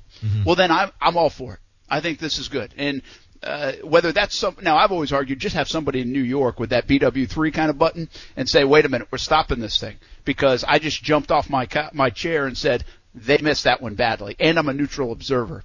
Now they're still putting it into the coach's hands here, but I, I do like it if we're going to prevent that obvious call. That's the only, that's really the one part of replay that I really embrace. If we can change the call that is so obviously mistaken, why? Because people make mistakes. Quarterbacks make bad throws, defensive players blow coverages, and officials blow calls. That's what happens. And that's okay. That's part of sports. The human element is okay. But if you can save that official who's a neutral observer from being ridiculed forever and ever, and you can get the outcome correct without sitting there and mulling it over frame by frame uh, for the next 15 minutes. I'm really all for it, and I think the addition of this, we'll see if I like it in a few weeks or, or in a few months, but I like the idea of it for sure. Yeah, without a doubt. I mean, it, it's only going to clean up the game. You know, I mean, the last thing you want to do, and we saw it last year with the New Orleans Saints, where it was it was a big call that was missed, and the the Saint fans are still talking about it. Judges are ordering Roger Goodell to go to court and everything. I mean, it's it, it's just like it's like that bad breakup that you just can't get over. You know, so I think from that perspective, um, the, the last thing you want to do if you're the National Football League is have fans turn off the TV when the game's over and be like, we just got screwed in the worst way possible. So that's going to prevent doing some of that. Now, it's not going to be a perfect science, right? Like there's, I'm sure there'll still be some controversy, whether it's with the pass interference call or some other call like that, but at least they're making steps to cleaning up the game, and that's what's the most important thing. Yeah, absolutely. Uh, hey, let's, uh, Kuz, you want to take time out or you want to go to stay in your lane? What you got? Where's the clock say? Let's take Or- a let's take a timeout. All right. Uh, I wasn't sure, Kuz, because it looked like you might have been watching Tetris. Oh, yeah, I was. man, ESPN two. I'm watching it too on my cell phone right now. They have the World Championships of Tetris on ESPN two. Check it out if you're at home. It's uh, No. it's worth the watch. No, check it out later. Listen Oh, to the show now. I mean, be a part of the show now. Totally. What the hell Sorry. is going on here? Sorry, sorry, yeah. W- watch it later. Go ahead and DVR the World Hey. Tetris Championships and keep listening. To it. This is to from us. 2018, by the way. Oh, it's only Oh, 2018. It's not a 2018. Oh yeah, deal. no, yeah, it was so good. I want to watch it again. Let, let's, uh, hey, Kuz, turn down that music for a second. You got to find me something. Stop the music. See, I like that. That's a powerful moment right there for me. I like that. Uh, yeah. Do you have the list of what ESPN is showing today? I I said some of the list, but I can find the whole thing real quick too. Hold on, I'm going to find it. If I think I can get it because I want to know what you seriously would like to. Uh, would I like have to it right watch. here, Brett. You want me to say yeah. it, or do you Spike, want? me- oh, there was Spike Ball College Championship on at 2 a.m. today. I, I've already seen that. Oh, by the way, they have the, the annual cherry pit spitting championships. They have a putt putt championship, the Golden Tee World Championships, the school bus figure eight. You guys ever been to a school bus figure eight? No, what is that? So it's it's like a school bus racing where they, they race like on a figure eight course. Okay. And then when like you know they start going slower or faster, there's a risk of like the school buses hit each other. Okay, not tipping over, but just hit each other. Oh, like they go through each other. Yeah, it's Okay. it's chaos. Uh, we we're watching the Classic Tetris Championships right now. Did we miss the Spindo one? I don't know what that is. They're spin like they, it's it's like trick pizza dough spinning. oh yeah, yeah. No, that's what yeah. he said he was watching earlier. Hey, d- uh, Oh, Thanks for you- listening. Well, I didn't See? know. I didn't see it. sometimes, I mean, like, what are the even heck? Part of this world sometimes. No, he's watching Tetris Awareness. from Minus 10 again. Awareness keeps on lowering. Uh, we got lawnmower racing, Brent. We got it's called the Stupid Robot Fighting League. Not sure what that means. Slippery stairs. World Science, the World Lawnmower racing. Listen to this one. 7 p.m. Brent. Get your eyes glued to the World Sign Spinning Championships. I've seen Wow. some sign spinners in Jacksonville, Yeah.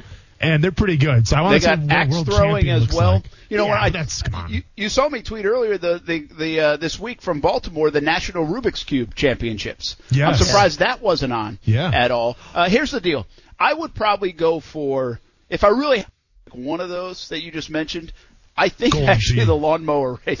Oh no, there's and no you know what. I you know what I think though you have to have like a two drink minimum. Okay, see now that's a little better.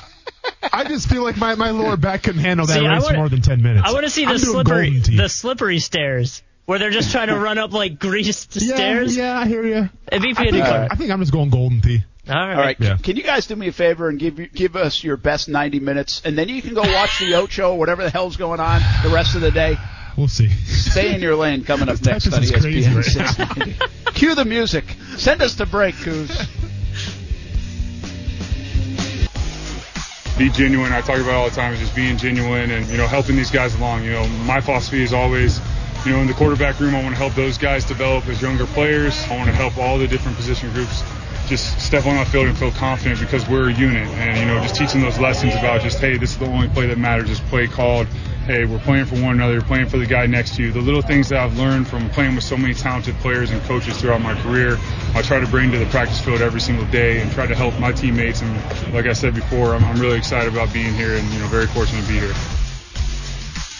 Well, that's Nick Foles talking about being a Jacksonville Jaguar, and we'll see if he plays any tomorrow. Uh, don't be shocked if he doesn't.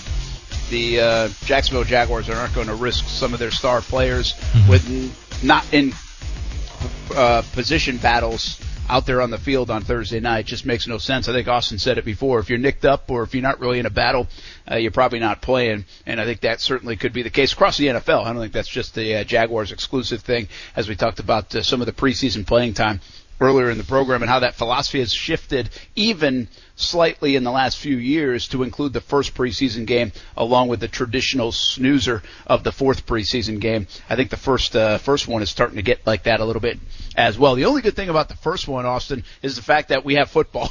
You know? No, of course. So the It's- excitement level of football, it's like I think they'd watch me run around uh, just to see football back in the NFL. You know. Exactly. There there is a product on the field, you know, and it's going to be wearing teal and it's going to have uh, you know, the the Jaguars logo on that helmet. So, um it's it's intriguing to say the least, you know. And and granted, yes, we talked about it. The starters probably won't see a lot of playing time, but if you're a Jaguars fan, then you're keeping an eye on Taven Bryan. Um, you're keeping an eye on some of that receiving corps because the receiving corps is up for grabs right now. You know, well, you know, Chris Conley, uh, Dede Westbrook, maybe DJ Chark, you know, are, are kind of the, the the starting three so far. I mean, uh, Terrelle Pryor is is still there as well. So I mean, there's still some guys that can kind of make a name for themselves and move up that depth chart a little bit. So there's still battles to to watch even in the first preseason game. We got a uh, Gardner Minshew interview coming up uh, in the five o'clock hour, and I'll, I'll we talked to Nick Foles a little bit today, Yeah. and I've got a great quote about Gardner Minshew, so I'll share that with you. Uh, and also some other players to keep an eye on that we think. We already talked a little bit about a Datone Jones uh, on that defensive line. Uh, where does the new uh, draft pick Dontavius Russell factor in? Again, I think what's interesting is so much talk about the star power on this defense, and it is. I mean, when you line up on third down, Austin, and you line up Calais Campbell, Marcell Dareus, uh, Yannick Ngakoue, and Josh Allen. Whew, That's pretty good. Pick you your know, poison. It- it's hard to get by that, right? It's hard to Oh, look yeah. anywhere else. But look at some of the depth and some of the battles going on, which we'll do in a little bit. And names like Dontavius Russell, Datone Jones come into play. Like, see, I don't really think Taven Bryan's name comes into that conversation. He's going to be on the football team. How much he plays, how productive he is, that's a different story. But I think how much these other guys can impact that we're really not spending a lot of time talking about. Uh, we'll do that a little bit more in the next uh, hour, and also tomorrow we'll do a lot of that. I'll be live at M&T Bank Stadium uh, here from three to six uh, on Action Sports Jax on ESPN 690 and on the TV side. All right, let's get to a little stay in your lane, man. Oh man, hang on. I'm okay. Let me get it set up here. But, but Brent, by the way, so forget everything that you thought about marble racing. Turn on E ESPN two right now and check out the most intense marble racing you've ever seen. That's what me and Marble Kuz are watching. There's marble oh. racing on E ESPN two right now. I can't turn the TV on. All right, I'm All having right. a hard enough time putting this shot together. Stuart Weber keeps walking by. He's waving his hands. The guy always wants a shameless t- a little plug anywhere Sure. there's a camera. Sure. And he says I look like I'm about to tell a ghost story because of the way it's lit in here. Oh, it's So- crazy. So you've actually been pretty popular when my friends group text messaging here that they're saying Brent after hours. Very nice. so Yep. this is becoming a thing. yep, exactly. It's the it's the danger. Well, of, I'm telling on. you, it's pouring out. There's lightning. I can't be outside. I tried all the way until ten of three. I was going to make the risk, but then I have to deal with the lighting issues. There's three little light bulbs here. I actually have. Look what I'm doing. I'll even show you.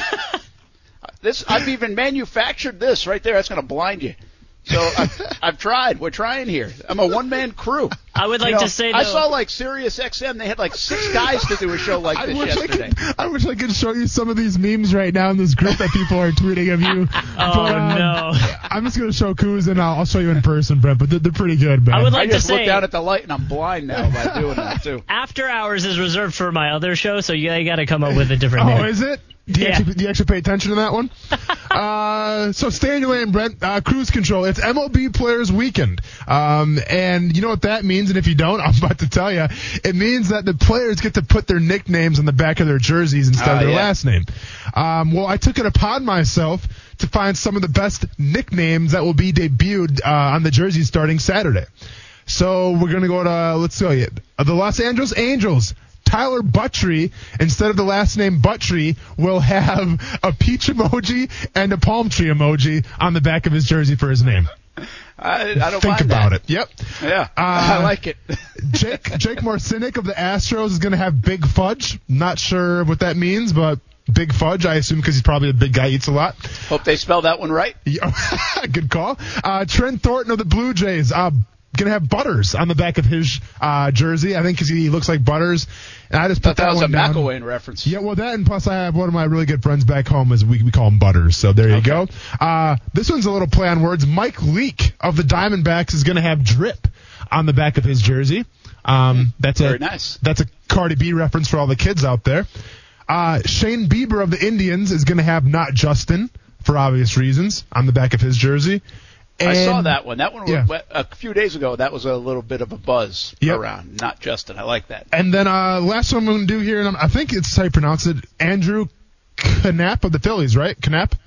How do you spell that? K N A P P. No, I think it's just nap. Oh, okay. Well, that makes sense then. So Andrew Knapp of the Phillies is going to have nap time on the back of Very his good. jersey. So, yeah, check him out this weekend.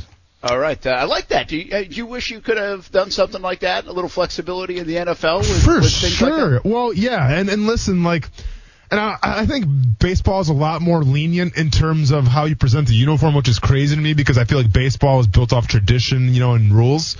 But you know, like you see Acuna now rocking like the open shirt with the with the jewelry and everything like that, the necklaces. Like in football, it, it is super strict with the, the uniform policy. Um, so much so, and I'll kind of unveil the curtain a little bit of how it actually works. So this is in preseason, regular season as well. But basically, you have to abide by. You have to have like I think it's like two inches of white showing. So basically, the s- the secondary color of your socks. So if it's white or black, you have to show at least two inches of that. And if you don't, you get fined. But the way it works is so you have your uniform, you go out there for like you know, like the, the pregame warm ups and everything like that. You have your jerseys, you're doing the, the the walkthroughs and all that, and you're doing some you know some contact drills. And then as soon as you come off the field, there's officials um, for each position group. And what they do is they, they make a list and then they, they come and talk to you like, hey, you need to fix your cleats, you need to fix your socks, you need to fix your jersey, whatever it is. And if you don't fix it by the time you come back out, then you get fined again. So as soon as you're walking to the locker room after pregame warmups, uh, someone's going to come talk to you about if your uniform is like not, you know, to the NFL standards. What's so, the level of stupidity in that? Oh, dude, it's, it's insane. You know, it's, I mean, is there a good reason behind it? Give me, give me the. Yeah. So there- the, the, I I, mean, no, maybe. I mean, what it is, they just wanted it to look professional, Brent. Honestly, like, they think Yeah. that everybody should look the same, um, you know, and not really show any personality at all. Now, th- there have been instances, and I'm not gonna. Oh, you know what? I'll- go ahead and name some names because I'm not afraid to do it. Uh, you take Charles Woodson, for example, played for the Green Bay Packers. Well, I heard a story where when Charles Woodson would wear his socks, because Charles Woodson was famous for just wearing green socks with no white, he got fined around eight grand every single game for not wearing any white in his socks, but he didn't care because, you know, if, if you look good, you play good, you feel good. So and if it's you have enough money in the bank account, eight grand. yeah, well, hey, if, if it was me, no, I'm going to show all the white if that's what it takes. I'm going to I'm going to be the, the guy on the field because I'm not going to pay eight grand for you know for a fine every single week. But if you can afford it, more power to you. Gosh, good thing we don't have that fine system coming into work every day. Flip flops. Oh, I know. Just think how much, how many times you'd find me for wearing gray. Well, I was going to say, I mean, when it comes to me, I'm I'm looking pretty good. But yeah, your your whole gray color palette, um, Fifty Shades of Gray to say the least. All right, what's cruise control? Uh, cruise, uh, you, you mean uh, pump your brakes? I mean, pump your Yep. brakes. Pump Yeah, your brakes. That too. yeah, that too.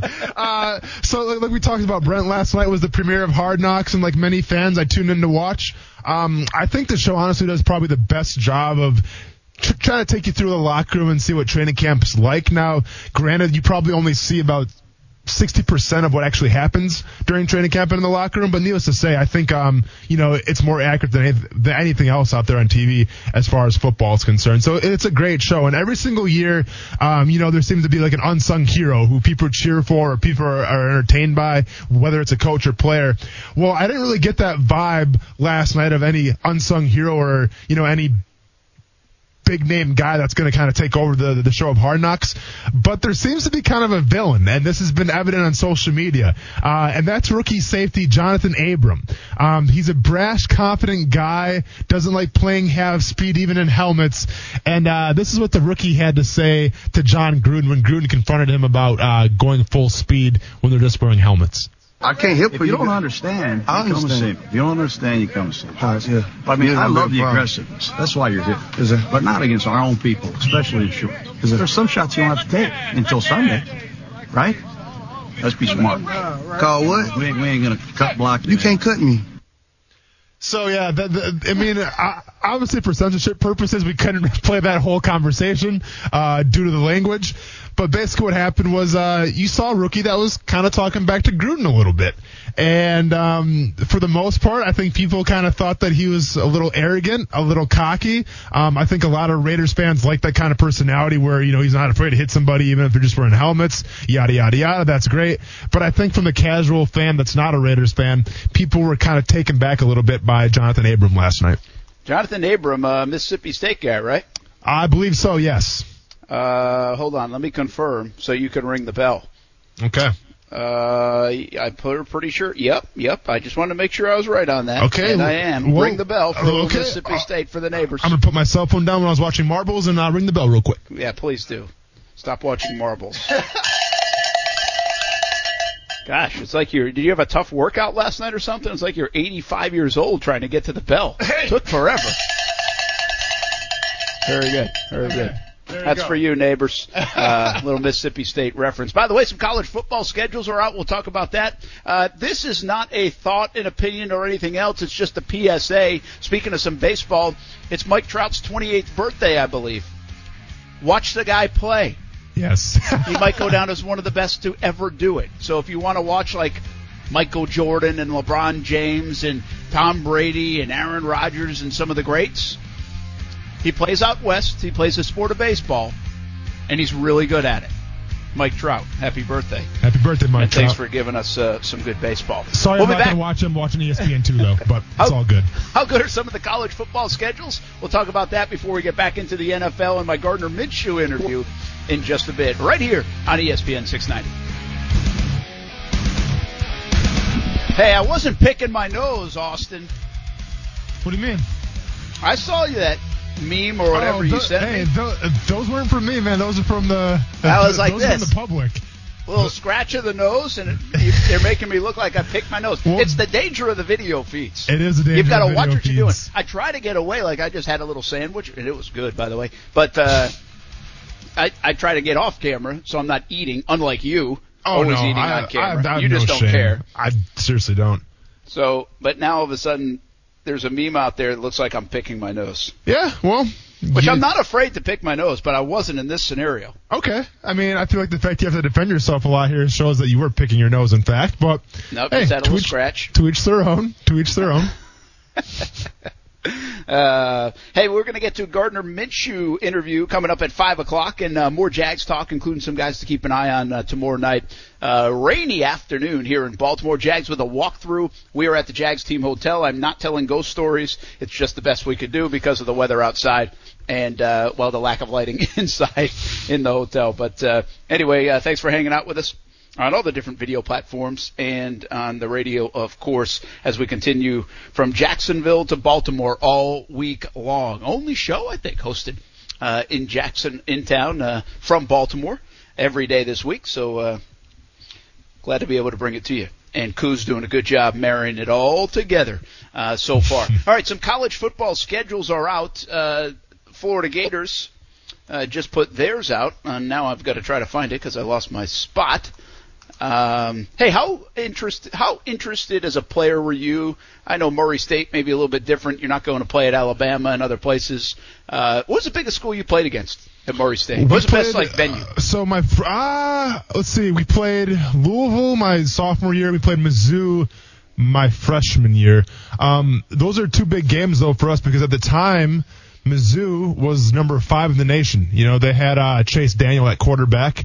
And then I want to say my sophomore year we played Louisville. I think they're number seven in the nation. Um, they had I think Harry Douglas.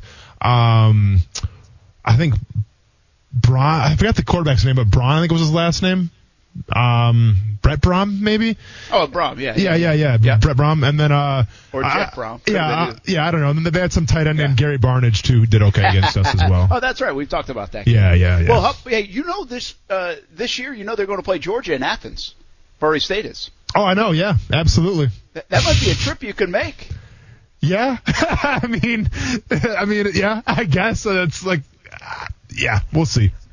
I mean, come on, you get sideline passes. I know, but like I don't. I mean, I'm not saying they're going to lose the game because I have very Well, yes, high they are going to lose the game. That's Hey, fine. Whoa, But- whoa, whoa, whoa! Pump the brakes a little bit, Brent. Oh, they're going right? to get their butt whooped. That's what they're going to do. Georgia's Yeah. my they, one But of the no, best teams that, in the no, it would it, it'd be a cool experience to, to go to that game for sure. Yes. I think uh, that is, I think the weekend of the opener. So like Quincy Williams can't go. Yeah. I was going to say you and Quincy could go up together. Well, I, I'd probably ask him to give me tickets because he is the man for Murray State now. Or, Oh, or, you could or get perhaps I maybe Ja Morant's got tickets I can get too. Yeah, We'll well, see. well, you could get tickets to that, and No, you sure. could also bring your ESPN mic and get a little interview. You know, do a little work, like make, at least pretend. Yeah, but be honest though, if you want me to do work at the Georgia game, you don't want me to interview the Murray State guys. You want me to go to the Georgia guys. That's true. Yeah. That's true. Speaking of, you know, While I'm wearing my Murray State shirt. Good call. You know, I really, I've always said this. I'd like to go and visit a lot of the different venues in the SEC and the ACC. Yeah. I don't need to go see all the venues in the ACC to be honest with you, but uh, you know, like Clemson, a night game, love to see it. I've been to Florida State, I've been to Florida, um, I've been to LSU, but I try to do. It's really hard with the Jags playing and their schedule, and the. But this year, I've never seen a game in Athens. I've been to Athens a few times, uh, the week of the Florida Georgia game, Georgia Florida game, and uh, covered and got some preview stuff for our specials. So it's an awesome town, but I've never actually seen a game between the hedges. And this year, Georgia and Notre Dame play on the 21st of September. Uh, that is right after the Thursday night game between the Titans and the Jags. So it actually works out to go up to Athens and see a game. The only problem, Austin, is if I bring the family up, I Yeah. can probably get a media pass. But if I bring the family up, you know, tickets are like just to get in the building, like 700 bucks for that game. Seven hundred dollars, I think I saw last week on StubHub or one of them, Yeah. just to get in. I'm not talking about good seats. And in fact, someone I saw this weekend about that ticket said it's the hottest ticket or most expensive ticket in college football this year Wow. is Notre Dame and Georgia. So, needless to say, sorry, uh, Steph and the kids, you're not going. but I might. Okay, you're gonna go. I mean, No, I probably won't. oh, okay. Well, then, way to get my hopes up, man. Appreciate it. I don't know. I'd like to look into going. I just somebody's gonna, some Georgia fan. If if you're gonna get rid of some tickets, don't charge us seven hundred dollars. I'll think about buying. Just, uh, uh, you know what? I'm gonna talk to my boy in the Jaguars, Abry Jones, because he still owes me a lot of money. We've been over that before on the show. Very good so, call. So maybe he's, he doesn't have to reimburse me for the bet that he lost to. Maybe he can give me some Georgia tickets to Notre Dame. I'll tell you what. I will pay his fifty dollar fee that he owes you.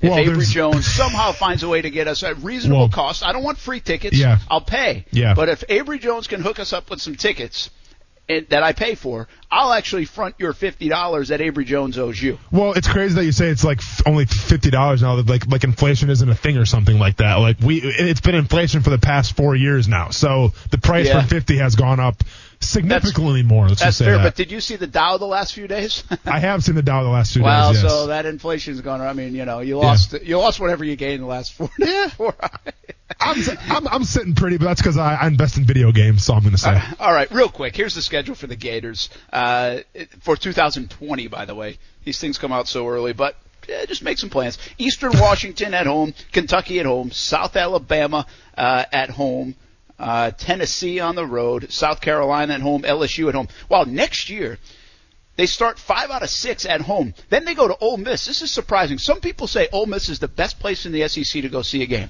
A lot of people believe that. We had Alyssa Lang on, remember from SEC Media Days? Yeah. She believes that, Mhm. and she's not alone. But no, I've heard that it's the from a lot of people.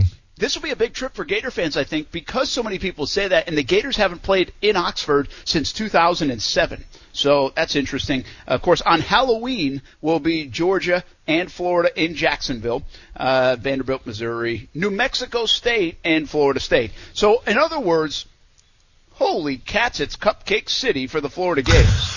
I mean, Eastern Washington, South Alabama, New Mexico State. Why is the game in New Mexico State? That's got to be a miss. This thing I'm looking at says it's in Columbia, Missouri. I think they made a mistake. That would be the Missouri game. But uh, yeah, not so great for 2020 if you're trying to get people excited about your your home slate non-conference. Um, obviously, there's Florida State, and that one will be in uh, Tallahassee. Well, yeah, All it's, right. it's not a good thing. Like, it, if you hate wearing boat shoes and polo shirts as well, because I feel like Oxford and Mississippi, that's all they wear for their tailgating is boat shoes and polo shirts. So Uh, you're talking about the males. Word is you should go to the Grove and ask what the females wear. Well, I'm not going to do it if I have to wear boat shoes and a polo shirt, Brent. So have fun. Maybe you can wear a muscle shirt and boat shoes. I'm, I'm, I'll wear a tank top and sandals and call it a day. All right. When we come back, my conversation with Gardner Minshew should play quite a bit tomorrow night here in Baltimore. It's next on ESPN 690.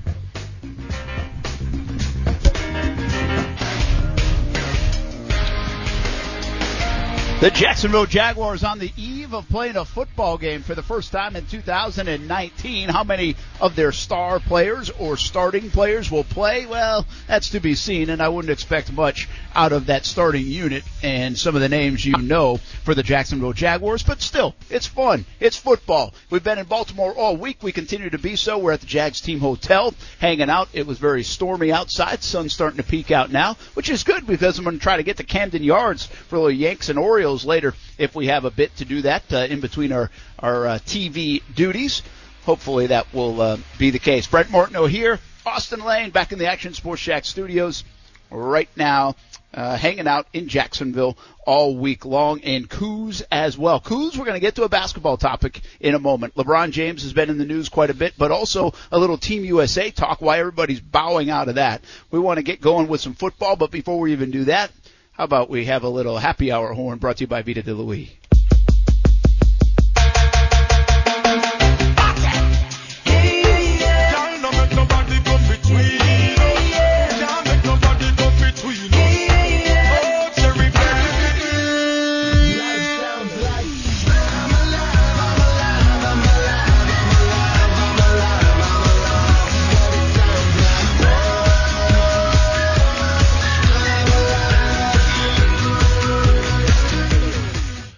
Grab a drink, get a shot, tip your bartenders, and grab some proper lighting if you're streaming, unless you're filming the Blair Witch Project remake like Brent Martineau is currently doing right now.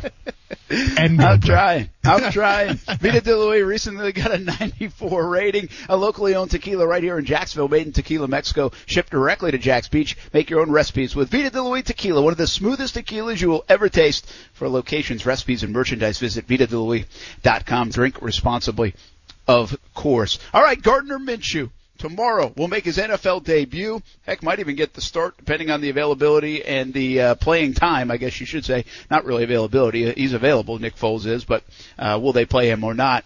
And Gardner Minshew will play a lot regardless. Uh, people are excited about Gardner Minshew, the character. Austin, are they excited about Gardner Minshew, the quarterback? You know, um, if you look at his college stats, there's a lot to be intrigued by, obviously. And you, you can't forget that you have to remember that he was, by all things considered, done playing the game of college football going into his senior year. He had a, he had a grad assistant job at Alabama. And unfortunately, the spot came open when the, the, the former quarterback of Washington State, um, ended up, uh, committing suicide. And he was asked to go to the Washington State Cougars and really take on one of the toughest challenges you can ever imagine of being the starting quarterback after that, that tragic event. And you saw a guy that the team really rallied behind. Um, the team took a liking to because it's not easy to step in a brand new locker room with brand new faces and be the leader like he was. So I think, you know, his, his leadership, um, his in locker room stuff is just as great as the stuff outside the locker room, whether he's going fishing and wrangling these giant grouper or he's got this crazy mustache. So there's a lot to like about Gardner Minshew and you're going to get the, the first taste of that in a, you know, in a game setting tomorrow. Yeah, absolutely. I caught up with Gardner Minshew after he practiced against the Ravens on Tuesday. Butterflies, anxiety, NFL debut, everything that goes into it. We'll get a good look at the Jaguars' number 15 and backup QB, Gardner Minshew, tomorrow. What was it like practicing against a different defense here in the NFL? No, it was good. Good to simulate a lot of game circumstances right here, playing against another opponent. It was fun, you know, just part of that learning process, getting used to the NFL. You just did some gassers, man. Did, did you do something wrong, or is that just conditioning? No, it's just conditioning a little bit. You know, try to stay as ready as you can for for games. How uh, where's the anxiety, anxiousness type of level for you, excitement level now that you know, the reality is you're going to play in an NFL game on Thursday night. And I know that's you've dreamed about that for a long time. Yeah, very excited. Um, very excited. I just want to, you know, use that energy uh, to power me instead of hold me back. You know, uh, but looking forward to it. Excited to get out there with these guys and compete. You like the idea that it looks like you'll get some series. You maybe get a chance to get a little comfortable, try to get in a rhythm rather than like just four plays or something like that? Yeah, man. Whatever I get, I, I got to make the most of it. You know, it's, it's not my decision how much I play. So whatever the coaches give me, I'm gonna do what I can with it. The, the book on you coming in is Tom Coughlin, and these guys really liked your smarts, your ability, your IQ, your ability to adapt to the offense. How do you think you've done with John DeFilippo's offense and picking it up? I feel like I've done pretty well, um, and that's just uh, kind of a tribute to hard work. You know, there's no way around it. You got to be in your book. You got to study. And that's one thing I take pride in is that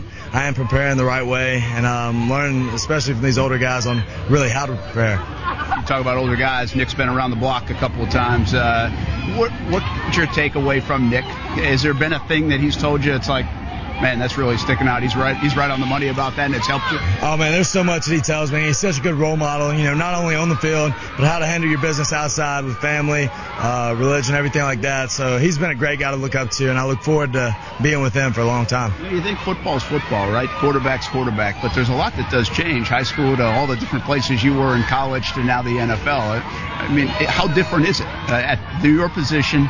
In this league? Absolutely, it's definitely different. Uh, I'd say the learning curve is definitely bigger for the NFL. Uh, but at the end of the day, you're walking into a new locker room, something I've done before, um, and it's all about getting to know these guys, being able to work with each guy, being able to work with each coach, and uh, I think that's something my college experience has helped me with uh, now. The knock on you coming out was your height, or you've always dealt with that, I'm sure. I know, but have you had any challenges uh, with your height? Playing against the big guys uh, now. This different level of football. Has has there been anything different, or is it just the normal challenges you might have faced being six one, six two throughout the rest of your career? Yeah, no, it's the exact same. I mean, there's big guys in college. Uh, there's fewer big guys in high school, but uh, I've always been undersized, so I've you know been able to learn learn how to play with it. Um, and I think it hadn't really hindered me here. Uh, I may have to do things a little different than some of the other guys, but that's okay, and I'm, I feel like I'm adapting well. How much do you beat yourself up in the first couple of weeks uh, with everybody watching you if, if you make mistakes, or do you have to be careful of doing that? Well, I think, you know, always you have to be your toughest critic. You know, you can't worry about what other people say. You have to hold yourself to a high standard, and that's one thing I've been doing is, you know, no matter how good a day might have looked, no matter how, no matter how bad, I know I can get better, and I want to improve from those from that day to the next day. You get a good rapport now with these guys, some of these young receivers you work with? Absolutely. You know, we got a lot of good guys in the outside uh, on the receiving corps, a lot of great offensive linemen I've building relationships with, and the running backs, tight ends as well, man. We really come together as a unit, um, and that uh, really in the broader scheme as a team. So it's been a lot of fun to be a part of. Family coming in for this one Thursday night, anything like that, or they're just going to be all watching on TV? Yeah, my dad's he's coming in. A couple of his buddies they're hooking up with. Um, so this past year I won the Johnny Unitas Golden Arm Award, hooking up with Johnny Unitas Jr. and their family. They're gr- awesome people, gracious hosts. So uh, they're going to hook up with them. They're going to go to the game. Very cool, man. Enjoy Yes, it. sir. Good luck Thursday night. Yes, sir. Thank you. Uh, my conversation with Gardner Minshew. I thought that last part was kind of cool, Austin. Uh, Johnny Unitas Jr. and the family helped present that award, and obviously the Minshew family and the Unitas family got close enough or friendly enough during that time. And uh, his dad is going to hang out, and I think he might even be in a, a suite or a box uh, with the Unitas family uh, tomorrow. So very cool, good uh, good moment for them uh, to be able to. Uh, come here to Baltimore and, and see that debut, and, and uh, Dad will be there for it. Well, yeah, and I mean, obviously, in terms of quarterbacking, you hear the name Unitas, and uh, you know, that kind of carries some weight around the, the quarterbacking world. So good for Gardner. You know, hopefully he gets a lot of reps to showcase his skills, and um, hopefully he performs well. You know, I mean, listen, uh, your, your first preseason game, it's like he was saying, Brent. I mean, there, there are some nerves. You know, you, you feel a little anxious, and uh, you saw it with Drew Lock. You know, for, for the Denver Broncos, uh, he did not look good at all. There was some points where he just seemed downright lost. Um, so it- you know, it's, it's one thing to come into your first NFL game and try to perform well, but it's another thing to try to be that general out there, to be that quarterback, and then be expected to carry the team. It's really rare, I think, where you see a lot of rookies succeed in their very first preseason game at quarterback. But you know, there has been some outliers and whatnot. But uh, but for the most part, you know, um, we'll see what happens. Yeah, I think he's got an opportunity to do that tomorrow against the Ravens. Again, probably going against their twos as well uh, for the most part in that first half, maybe even beyond. All right, I've got a quote that write it down. It's an awesome quote. It's about Gardner Minshew. Nick Foles said this to us today. He's just a chill dude that wears a bandana who can sling the rock. Nick Foles on Gardner Minshew, and Minshew walked into the production meeting today looking a little bit like the Karate Kid, man. He had the bandana around. He was he is about as chill as they come. I It's kind of the- it. it, it's an interesting persona for a quarterback, and especially a quarterback in the NFL. I want to ask you a little bit more about that uh, when we come back. We'll talk a little hoops as well on ESPN 690. Brent Martineau live in Baltimore Jags Team Hotel on the eve of the first preseason game of 2019. Gardner Minshew expected to get a lot of playing time. Also, keep your eye on T. Brady, not Tom, Tyre. The wide receivers made a lot of plays during camp and uh, it'll be fun to watch. He's number 19 for the Jags uh, tomorrow night when that game plays on Fox 30 at 7:30. We'll have our countdown to kickoff uh, pregame show at 7 p.m. on Fox 30, and we'll have a postgame show right after the game. So a lot of coverage on the TV side, and we'll do this show on Action Sports Jax on ESPN 690 live from the field tomorrow at M&T Bank Stadium. So I'll be uh, there in Austin. I will be back in Jacksonville in the Action Sports Jax studios, keeping my seat warm as he has done uh, all week. I mean that and watching Tetris and some other thing. We, we, we- yeah, we got lawnmower racing on right now going on. Ah, see, that's a good one. Yeah. I could watch a little bit of that. Yeah, it's I might have to flip that on. Uh, a couple other guys. I said T. Brady, Tyre Brady. Here's another developing story that could be good is Will Richardson. Remember the fourth round pick from last year? Kind of went off the radar. Yeah. Uh, offensive lineman. Well, they've moved him inside, and sounds like he's playing well, and he's caught the attention of the coaches. So I think what a fascinating story because he certainly got out of favor last year with the injuries and wasn't playing well. Uh, but now you think about this, Austin. You, you change offensive line coaches. Um, he's actually even changing positions at this level, uh, going from outside to inside, and he might be a cool comeback story as a former fourth round pick that a lot of people, myself included, have kind of forgotten about, quite frankly, in any rotation of offensive linemen. So that might be a fun one to watch the entire preseason, specifically tomorrow night. Yeah, you know, I mean, as far as if you're into watching offensive linemen, he's definitely a guy that you want to watch. Uh, you know, he was a guy where I feel like didn't the Jaguars kind of take a risk on him a little bit, even in the fourth round, because he had some injury history and there was the belief that he wouldn't play his rookie year just because of some injuries, if I'm not mistaken. Uh, I think you know I think you're right about that, but I don't want to say it with 100% certainty. Now, Sure. I mean he had more injuries when he got here, uh, Yeah. so that was a definite. But the injury history in college. Uh, it escapes me, but it sounds like you might be right if I remember going back to last year and when he was drafted. yeah, but listen, I mean, We just had so much, so little conversation about Will Richardson Sure. last year because again, he wasn't available. He fell out of favor. I mean, I, heck, I wasn't sure if he'd even get through this camp, you know, coming into this season. And now all of a sudden he's raised some eyes, uh, caught some attention, and I think he might be a nice little comeback story. Well, of course, and anytime you know if, if you get a new coach, um, you know, brought in that can kind of maybe he sees something that the other coaches couldn't see, that helps. And obviously, playing a new position to an offensive line, where you know playing guard to tackle, it, it is a different. Uh, it's it's kind of like night and day in terms of your footwork, your uh, where your hands go, and everything like that, and just like the uh, like the speed. Because you think of, of a guard, I mean, you have to be ready to attack right away, as opposed to a tackle where if you're you know your pass setting, usually it's one, two, three, and then you attack. But with, the guard, it's a little different timing. So maybe you know he was kind of meant to play the, the guard position all along, but um, it is it is good. You know, it, it, it's a good sign the fact that he seems to be taking well to the guard spot because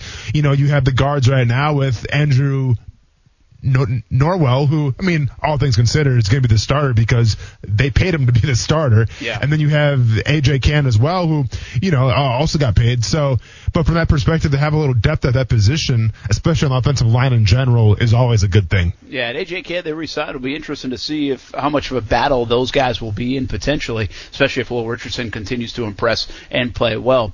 Uh, do want to note that the video feed is looking better and better, Kuz, don't you think? See, the sun is coming out in this window. I'm getting a little lighting in here, so it feels a little bit less like moonlighting and ghost time story. Um, and now it looks better, or am I just making it up?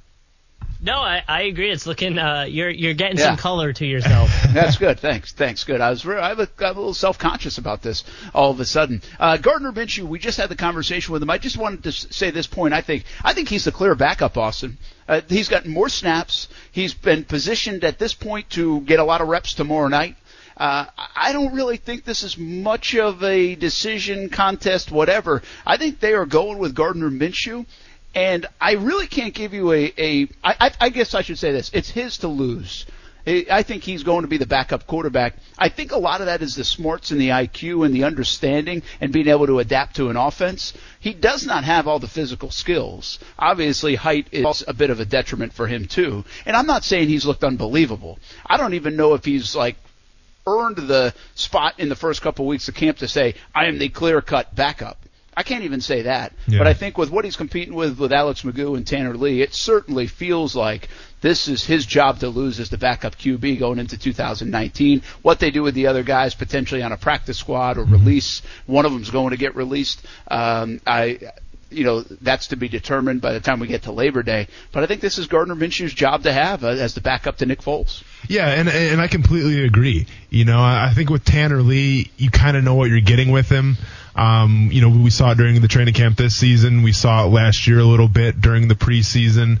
Um, you know, it's and I'm not trying to knock the guy or anything, but let's be honest. I mean, probably a game manager at best, if even that. And then with, with Alex McGough, um, you know, a guy I got respect for. He, he has the full leg sleeve tattoo, Yeah. which I, hey, I can get behind that all day. But Not only that, how about this quote from Nick Foles today? The most swagged out QB in the NFL. is, is Alex McGough? That's what he told See, us today. and, and, and, and I got into a huge debate with Marcel Robinson about who has the most swag on the Jaguars, Gardner Minshew or Alex McGough. And I said, listen, anytime you get a full leg sleeve tattoo like that, that's that's a pretty big commitment. So I'm going with Alex McGough. So I'm, I'm glad that Foles is backing me up there. Uh, but, yeah, but with all things considered, though, I think Gardner Minshew is definitely the guy. It's his spot to lose right now. I am curious to see exactly how many reps he's going to get tomorrow. You know, if, if we can assume that Foles is probably going to sit out, um, and I can probably assume that a lot of the starters for the Ravens are going to sit out. So more than likely, Minshew's going to see a lot of the twos from the Ravens, which I mean, hey, all things considered, still a pretty solid defense. So I'm curious to see exactly how many reps Minshew uh, will get and just how comfortable he looks back there. Yeah, and I asked him that question too. You know, it's one thing if you go in for four plays or a series or two. Well, he'll have an opportunity, I think, over a quarter and a half, two quarters at least, to get comfortable in that offense, get comfortable, get in a rhythm, get acclimated to the NFL, the speed, all those things. So I think it'll be good for Gardner Minshew. Hey, how crazy is Mike Tannenbaum to say this? It starts at the quarterback position. Since Blake Bortles came into the NFL in 2014, he's led the league, the entire league in turnovers. He's had 94 turnovers. So if Nick Foles just plays average, which he's played a lot better than average, they have a chance to have a good offense and a great defense. And if you go back last year, the Jaguars uh, averaged less than 10 points a game in the six games against AFC South opponents. So Nick Foles won a Super Bowl two years ago, and but for a big drop in the playoffs last year, would have been back in the NFC Championship game. So you pair an improving offense with a great defense. They were fourth in the league last year with points allowed. They added a great pass rusher in Josh Allen. I think you put those things together, you have the makings of a championship team. And as a football fan, I can't wait for. What couldn't he wait for? What couldn't he wait for, Kuz? For the first game. Jeez, I mean, Kuz, what, what a time to cut that off. Tetris get you again? What's up, Kuz? No, it just that's what they gave us. Who? ESPN. Huh. Oh my gosh, blame the. Yeah. Well, okay. Well, so th- this is a guy though who actually he has the Jaguars going to the Super Bowl, correct? It's the same gentleman. That's what that whole was. The whole thing was. Yeah, Okay. just, we just we talked about it a little bit, Yeah. but that was Tannenbaum. I mean, is he kind of is that a little crazy? Listen, Sunshine and Rainbows, Mm-hmm. owner, president, everything, board of directors, right here. Uh, I just Super Bowl seems like such a man. Well, you know, I I mean, but so getting back to, I mean, yeah, it is a little bit of a stretch, especially in the AFC South right now with the talent that's involved in it. But to me, with what he was getting at, kind of the whole s- synopsis of, of of his rant here was the fact that if Foles plays just half as better as Bortles did, the Jaguars will be okay. And yeah, th- th- that I makes sense because yeah, they're in a lot of close games last year, and the turnover has killed them. But let's be honest, though, Brent, the, the defense going into this year is not the same defense from last year or that epic defense from 2017, right? The secondary, especially in the back, is completely different in our safeties. Uh, the linebacking corps is completely different. So it's hard to say that you can just rest it on your defense again. I mean, yes, they have the talent on the defensive line. That's important. They have two bona fide starting corners, which is important as well. But I'm not, su- and I'll be honest, man. I, I'm not sure if I'm if I'm ready to call Jacksonville, you know, a top three defense just yet until I see it on the field. Yeah, that's interesting because I think be I can honest. buy that part of it. Uh, you know, we'll have to see. But you know, here, here's the thing. I say it's really hard for me. Let's get to 500 in Jacksonville this season before thinking about a Super Bowl. Yeah. Now that being said, do I think they could win the AFC South? I, I don't think that's that far of a reach. I mean, No, I, I, I don't, I don't Andrew know if Luck's Indianapolis is going to run away with it. Are, they- Well, they going to come back to earth a bit? Yeah, and Andrew Luck has a calf problem right now, and the last guy you heard that had a calf problem, his name was Kevin Durant, and how that pan out for everybody. So you Yeah. know, you're not really sure what's going on with Andrew Luck right now. He's obviously the, the cog that makes that entire team run. Um, you have the Houston Texans with you know Deshaun Watson. Can he stay healthy? Can that offensive line, who's relied on two small school prospects to kind of anchor that that tackle position now, can they be successful as well? And then you have the Tennessee Titans, you know, and you know exactly what you're getting with them. Uh, be that power running smash mouth type of style uh, with Marcus Mariota, who isn't necessarily a proven quarterback. Yeah, it's definitely up for grabs right now, from from what I'm seeing.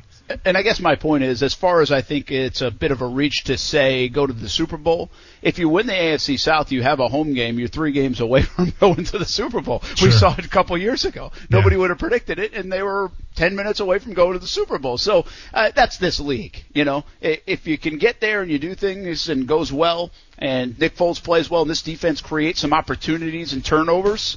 Well, you know, maybe all those things do add up. Uh, It might not be as far a reach given the talent they do have on the roster.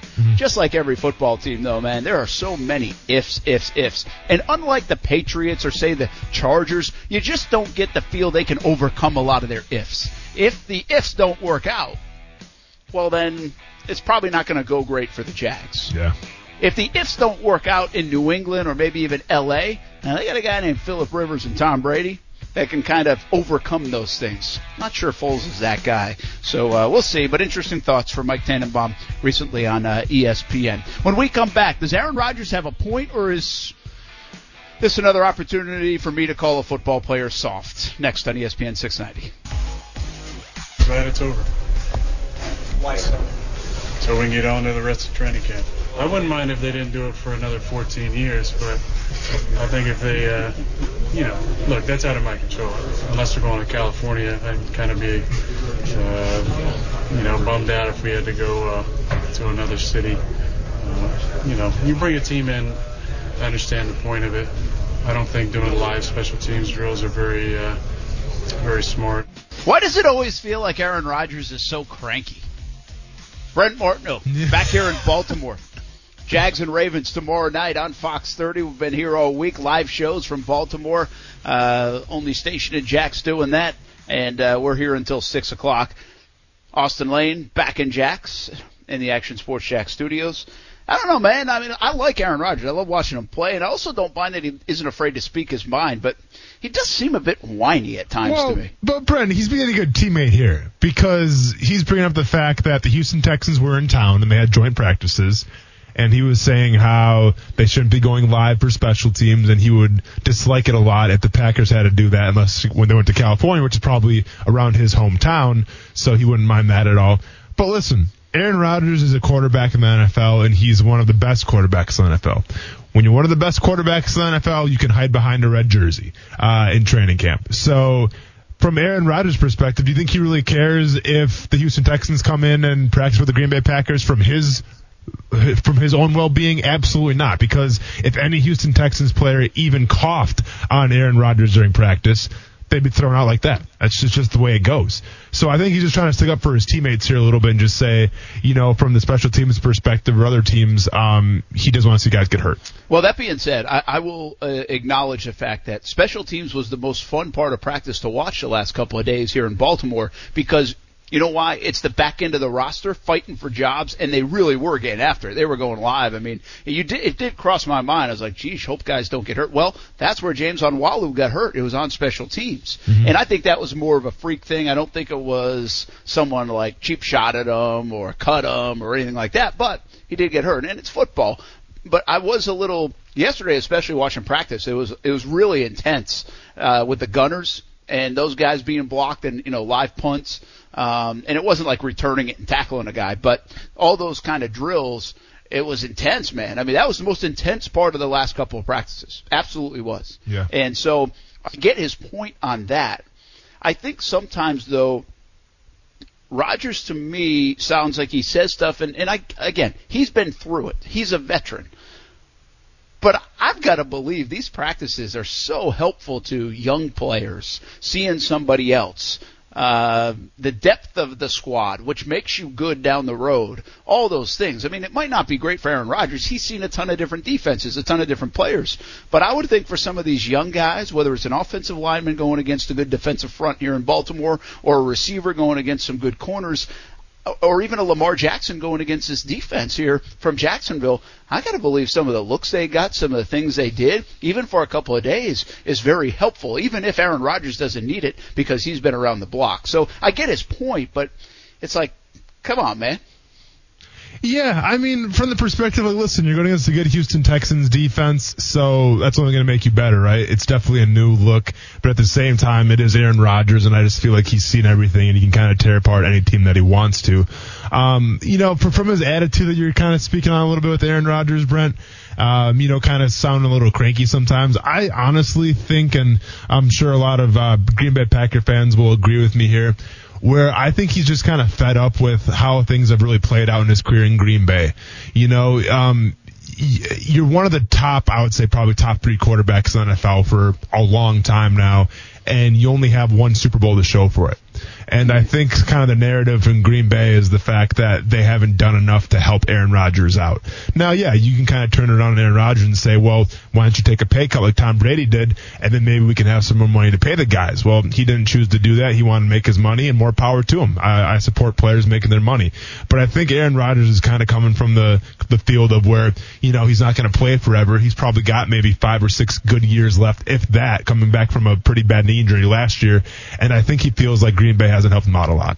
Yeah, and you know what? I think he might have a point in some of that. You know what they've put around him, uh, his offensive line at times.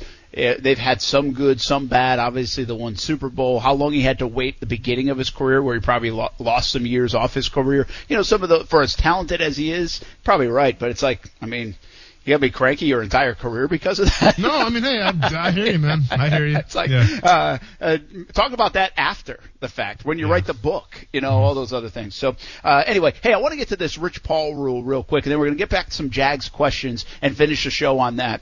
Uh, LeBron James, very vocal about this, uh, the NCAA making a rule where, uh, if you want to be an agent of underclassmen, Kuz, make sure I got this right, uh, agent of underclassmen, well, you have to have a degree, right?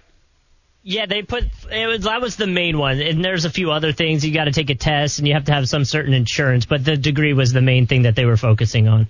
And the idea here is Rich Paul did not have this. He obviously represents many, but LeBron James and it, you know one of the biggest agents going in the NBA.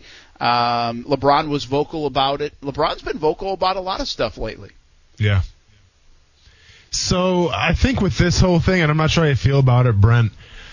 See, if it's me, I don't to to say that you can't be an agent of the NBA um, if you don't have a college degree.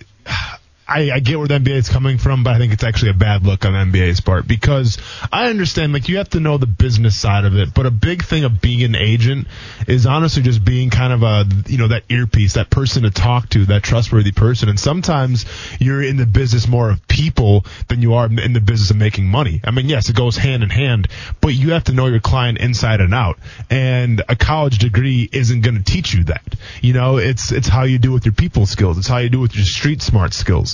So from that perspective, I feel like you know saying you have to have a college degree in order to be an agent in the NBA, I I think it's a little. uh I think I think it's a little taken back by the NBA that that, that preaches to be so aggressive and to, to, to be so progressive um, in in the world of sports.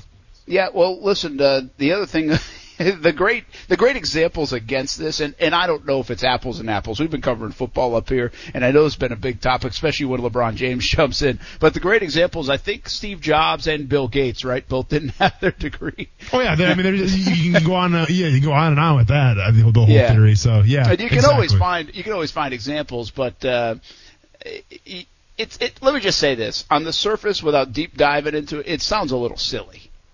Yeah. Well, and the main thing I think that they're trying to focus on is is I don't know if it's technically, and I guess this is where LeBron's coming from in terms of punishment. Um, or what they're viewing as punishment is like, you know, if it feels like Rich Paul is very involved with getting players to play with each other in terms Yeah. of like AD being vocal and oh, him and LeBron have the same agent and Ben Simmons has the same agent, so we all assume these guys are eventually going to end up together, stuff like that. Obviously, uh, the Sixers signed a deal, so so Ben won't, but you know that's another part of it, and I wondered.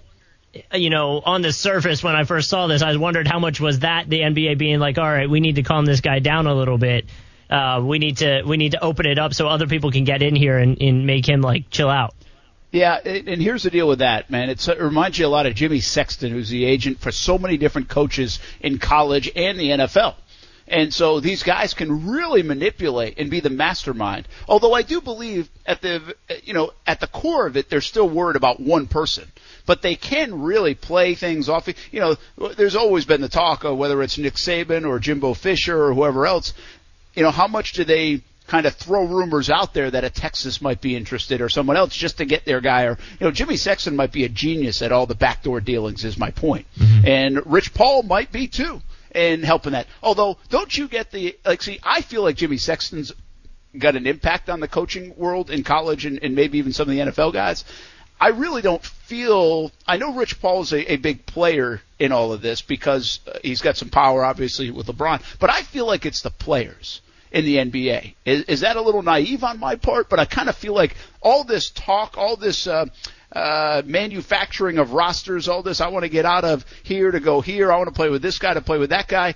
I feel like that's more player driven than Rich Paul and agent driven, although he might be the guy to execute it at the end of the day. Yeah, I think it's it's definitely player driven, but I think when they have the same agent, you know, where the whole like Yeah. temp, you, you're not supposed to talk to each other. Fine, well, I'll tell my agent this, and then my agent will relay it to you know, like there's, Yeah. it makes it, I guess, easier for them to do what they're trying to do, and that's why the uh, NBA is looking into all this like tampering rule changes essentially. It's a tricky spot. I mean, I will say, I just don't know if this is the answer. That seemed like a silly answer to, to come up with, but I also do think they have a bit of an issue with that. You know, um, I I don't know. Uh, you know, Austin, you're good to speak on this. I'm all for player empowerment, I guess, from making money and all that stuff. I don't know if they should be GMs of professional sports teams. There's a job for that. In the NBA, it feels like LeBron's a GM. It's the Wild West.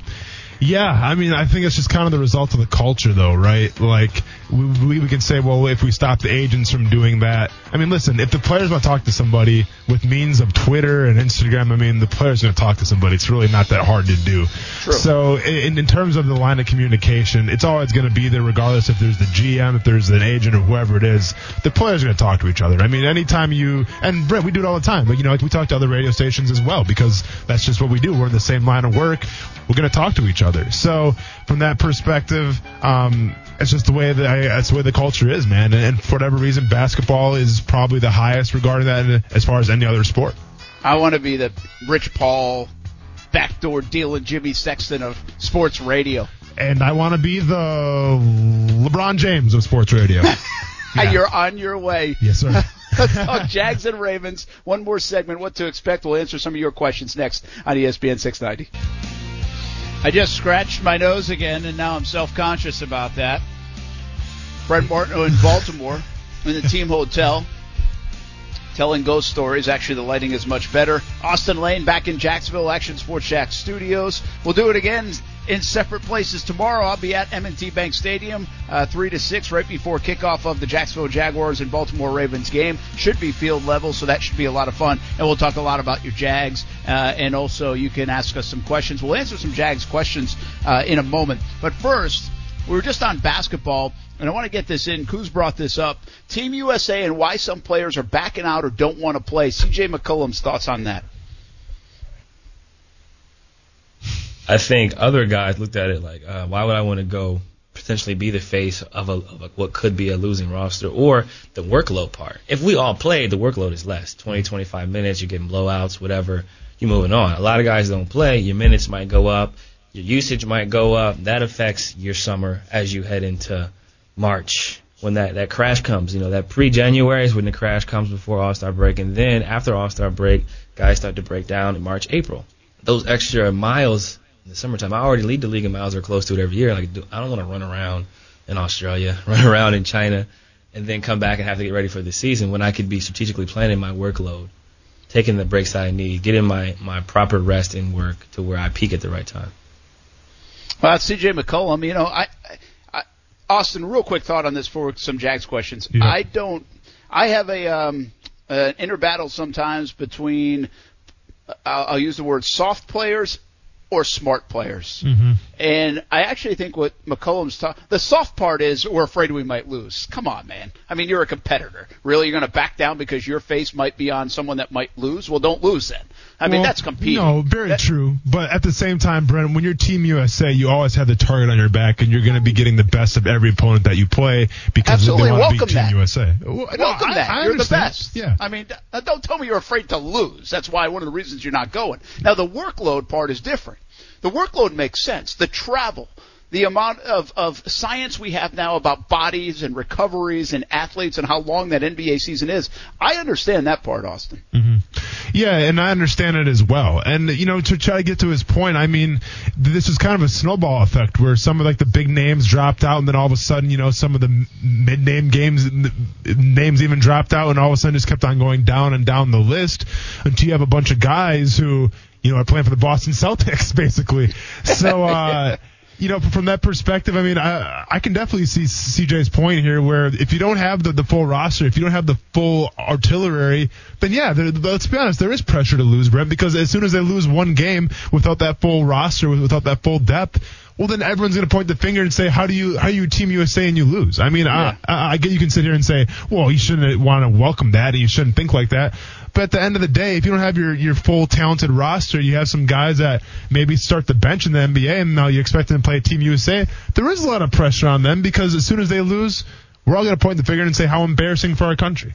Yeah, I guess. James Harden, Eric Gordon, uh, Damian Lillard, C.J. McCollum, Anthony Davis, Bradley Beal, some of the names that withdrew uh, from the Team USA. All right, some Jags questions, quick, Kuz, before we get out of here. What you got? Yep, the first one was asking about Tre Herndon, just saying, uh, what have you heard about him so far from camp, specifically directed at Austin, because it was the guy that asked Brent a direct question last time. Oh, I'm, I'm glad he felt Equal bad. time, fair Yes, and equal balanced. time. So you know, with Trent Herndon, obviously he's getting a lot of time because AJ Bouye is out right now.